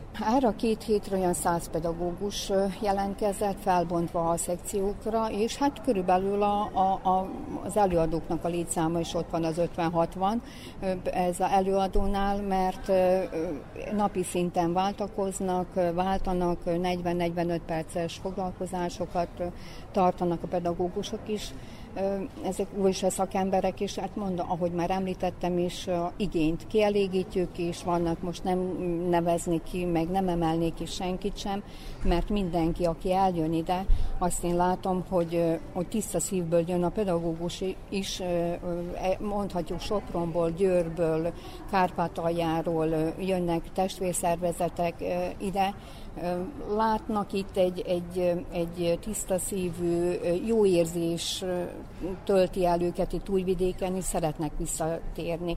Úgyhogy nekünk ez már egy nagyon pozitív visszajelzés 22, után, 22 év után, hogy a pedagógusok is itt vannak, az előadók is, akik már mondhatjuk azt, hogy 22 éve itt vannak, és visszajárnak, és, és, és előadnak, és mindig örömmel térnek vissza Újvidékre. Róka András, a budapesti Ötvös Lórán Tudományegyetem Kémia Intézetének docense két előadást fog tartani az egybegyűlt pedagógusoknak a hét folyamán. Nagyon izgalmas témát szerettem volna hozni, bár attól félek, hogy a társaság számára ez most, hogy mondjam, mivel főleg általános iskolás hallgatóság van, ahogy hallottam, lehet, hogy nem az általános iskolai tananyaghoz kapcsolódik, de az általános műveltséghez szerintem mindenképpen izgalmas. Azt lehetne mondani, hogy két területtel lehet megfogni. Az izgalmas kérdés az, hogy miért tudunk élni alacsony test fiziológiás hőmérsékleten. Tehát hogy van az a csoda, hogy mi 36 fokon élünk, miközben bennünk kémiai reakciók játszódnak le. És van egy másik kérdés, amit a, aki kémiát vagy biológiát tanul, az úgy nagyjából hallott arról, hogy, hogy milyen folyamatok játszódnak le az energiatermel, biológia energiatermelés területén, és hallott arról, hogy a széndiokszid az más reakcióblokkokban játszódik le, mint ahol az oxigén hasznosul. Tehát ez azt akarja mondani, hogy az élő szervezetben a cukor nem úgy ég el, ahogy mi lassú égésként gondoljuk vagy mondjuk, hanem egy térben szétválasztott folyamattal. Ennek, ha egy kicsit elektrokémia oldalról közelítjük meg, az a fontos mondani valója, hogy a biológiai energia átalakítás elektrokémiai úton történik, az oxidáció és a redukció térbeli szétválasztása indokolja azt, hogy ezt így feltételezzük. Ez a mitokondriumban történik, és az előadás tulajdonképpen ennek a, ennek a rávezetése, hogy, hogy hogyan épülhet föl egy biológiai, úgymond tüzelőanyagcella azokra a fizikai, kémiai és biológiai folyamatokra, amik ezt a csodát megvalósítják, és én azt mondanám, hogy sejtszinten, mitokondrium szinten elektromos herkentyűk vagyunk, és ez, ez nem köztudott. Ha már több éve részt vesz, ugye, és egyetemi oktató, akkor hogyan látja a pedagógus továbbképzésnek a fontosságát, miben rejlik, miért fontos? Én, én úgy gondolom, hogy nem, nem biztos, hogy érezzük, hogy ennyire fontos. Ettől sokkal fontosabb lenne.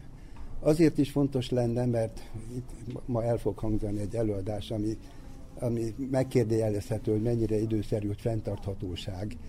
De a fenntarthatóság mindenképpen azt jelenti, hogy szeretnénk a, a következő generációknak biztosítani az életet, és az természettudomány nélkül nincs. Tehát nagyon sok mindennel lehet segíteni, de a túlélés lehetősége az a természettudományos ismereteken alapul, és az, hogy itt nem tudom megmondani, hogy az itteni körülmények milyen szinten szorítják vissza a természettudományos oktatást, de sajnos nálunk Magyarországon ez jelentősen csökken, és azt mondom, hogy enélkül sem munkalapú társadalom, se fejlődés, vagy akár szinten tartás nincs. Tehát a, én nagyon örülök, hogy itt részt vehetek pedagógus továbbképzésen, de hogy ettől többre lenne szükség, abba biztos vagyok. Molnár Zoltán tanárként és előadóként Karancsaljáról érkezett. Elmondása szerint ő neki mindig is szívügye volt a kisebb iskolákban való munka. Az ő előadása úgy szintén a fenntarthatóságról szólt az iskola falain belül. Fenntarthatóságról fogok most itt beszélni, méghozzá nagyon komoly célkitűzéseket tettek politikusok, több pontban megfogalmazva. Hát ezeknek a mély hátterét próbálom egy kicsit fölvázolni, és hát jó néhány kérdőjelet mögé tenni. Ez e, igazából az előadásnak a végkicsengése az lesz remélhetőleg, hogy az ilyen kitűzött célok sajnos nem az okokra nyúlnak, a keletkezett problémákat próbálja kezelni valamilyen módon. Azt viszont, ha az okokat nem szüntetik meg, problémákat hiába kezelik, újabb problémák jönnek elő. Miért fontos ezekről tudni a tanároknak, és hogyan tudják ezt átadni legkönnyebben a diákoknak? A tanári közösség ugye azért egy olyan közeg, akik azt vállaltak, hogy egyfajta tudásátadást közvetítenek gyerekek szülei felé, közösségekbe, ahol vannak, tehát egy olyan közeg, a tanári közeg, akik széles körbe tudják terjeszteni azokat az ismereteket, amiket hallanak. A konferencia két hétig tart. Ezen a héten a természettudományi, a jövő hét folyamán pedig a társadalom és humántudományi témákból hallhatnak előadásokat a pedagógusok. Emléke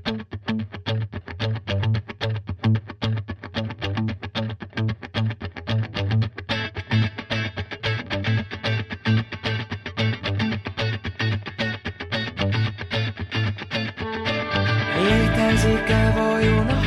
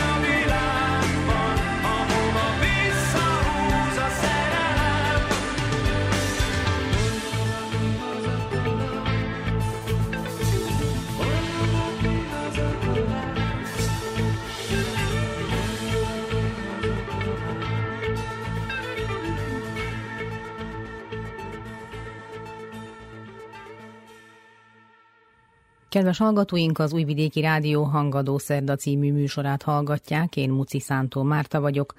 Az október 23-a antifasiszta front tagjai hétfőn tüntetést szerveztek Újvidéken az 1944-es 45-ös ártatlan áldozatoknak szentelt készülő emlékhely elhelyezése ellen. Bajusz Krisztina összeállítása következik az eset kapcsán. Újvidéken, a Limán négy város részben megkezdték az 1944-45-ös ártatlan áldozatoknak szentelt emlékhely kialakítását. A munkálatok megkezdésére vonatkozó építési engedélyt június 27-én adták ki. Az emlékhely ünnepélyes felavatása november 1-én lesz várható. Kis Gyula, a Vajdasági Magyar Szövetség újvidéki városi szervezetének alelnöke korábban azt nyilatkozta, a projekt megvalósulásának utolsó fázisa az emlékmű vasbeton talpazatának megépítése, továbbá a szobor környezetének kialakítása zajlik. A kivitelező cégcsoport pedig július végéig be is fejezi ezt a folyamatot. Elmondása szerint Újvidéken 77 éve nyitott kérdésnek számít az 1944-45-ös atrocitások témaköre, ezzel az emlékhelyjel pedig pontot szeretnének tenni a kérdőjelek helyére. Ahhoz, hogy létrejöhessen egy ilyen emlékmű, sok akadályt kellett leküzdeni. A megvalósítás kapujában is igen negatív hozzáállás tapasztalható a közvélemény részéről, de erőteljesen tiltakoznak az október 23-a antifasiszta front tagjai is. Ez utóbbi még a nemzetközi szervezeteket is megkereste. A csoport tüntetést szervezett, melyen kiemelték, tiltakozásaik nem a magyar kisebbség ellen szólnak, ahogyan az ártatlan magyar áldozatok ellen sem, akikről úgy fogalmaztak, igenis beszélni kell. A probléma okozója az a néhány név az áldozatok listáján, akik a náci rezsim szimpatizánsai voltak és háborús bűnöket követtek el. Milos Pérovics, az október 23-a antifasiszta front képviselője. Ez a szobor a bestelenség, az erkölcstelenség és az árulás szobra. Az emlékművet a szerb és a magyar kormány együttműködésével állítják fel, de egy olyan lista alapján, melyen a felsorolt személyek hátterét nem vették figyelembe, sem a szerepüket az elnyomó náci rezsimben. A listán néhány név háromszor is megjelenik, ahogyan elítélt háborús bűnösök is szerepelnek rajta, valamint mindenféle fasiszta szervezet tagjai, amelyek vajdaság területén működtek. Amit külön ki kell emelnünk, hogy ez a tüntetés semmiképpen sem a magyar polgártársaink ellen van. A város ugyanúgy az övéké, mint minden más népé, aki itt él. Ártatlan áldozataikról pedig igenis beszélni kell. Ez a jobboldali politikusok ellen van, akik azt állítják, hogy képviselik a magyar és a szerb népet, miközben ezzel a szoborral megpróbálják befeketíteni a felszabadító hadsereg áldozatait. Mondta az aktivista. Dasko Milinovic, az október 23-a antifasiszta front képviselője. Kérjük, hallgassák meg a polgárok szavát, ne állítsanak szobrot. Tudom, hogy a szerb haladó pártban és a Vajdasági Magyar Szövetségben is vannak emberek, akiknek ez szégyen. Látszik, hogy ezért az ügyért nem teljes szívvel dolgoztak, ezért is tartott ennyi évig, mire meghozták a döntést a szobor felállításáról. Remélem, hogy ezek az emberek hallanak minket, és van annyi lelkiismeretük, hogy ne vegyenek részt ebben a szégyenletes akcióban. Mondta az október 23-a antifasiszta front képviselője. Vicsek Anna Mária, a Vajdasági Magyar Szövetség újvidéki városi szervezetének elnöke. Nem lepődtünk meg, mert eh, nem ez az első alkalom, hogy a szerb ellenzéki pártok felszólaltak, vagy tüntettek az emlékmű ellen. A tüntetés ugyan be volt jelentve, de a talpazatnak a rongálásán megbotránkoztunk, és azt elítéljük, hiszen köztéri felületről van szó, amit a tüntetők névsorral ragasztottak le, és ez köztéri rongálásnak számít. Fontos hangsúlyozni, hogy a Vajdasági Magyar Szövetség kezdettől fogva a törvényel teljes mértékben összhangban tette meg a lépéseket annak érdekében, hogy a 44-es, 45-ös ártatlan áldozatoknak méltó megemlékezése és elismerése legyen Újvidék közterén. A szabályokkal összhangban tettünk javaslatot a városi képviselőtestületnek, a kulturális minisztérium engedélyezése is megtörtént úgy, ahogy kell. A város képviselőtestületének is megszületett a legitim döntése, amely a szobornak nem csak a felállítását, hanem a városi költségvetésből való pénzelését is többséggel támogatta. Tehát mi egy olyan dolog mellett állunk ki, ami nem csak az újvidéki magyar közösségnek fontos, de a városvezetés, sőt a polgármester személyes támogatása is megvan hozzá, ami megkérdőjelezhetetlenné teszi a szobor felállításának a létjogosultságát. Kezdetől fogva mi azt hangsúlyoztuk, hogy névtelenül, de az áldozatok ártatlanságát hangsúlyozó felirat lesz a szobron, magyar,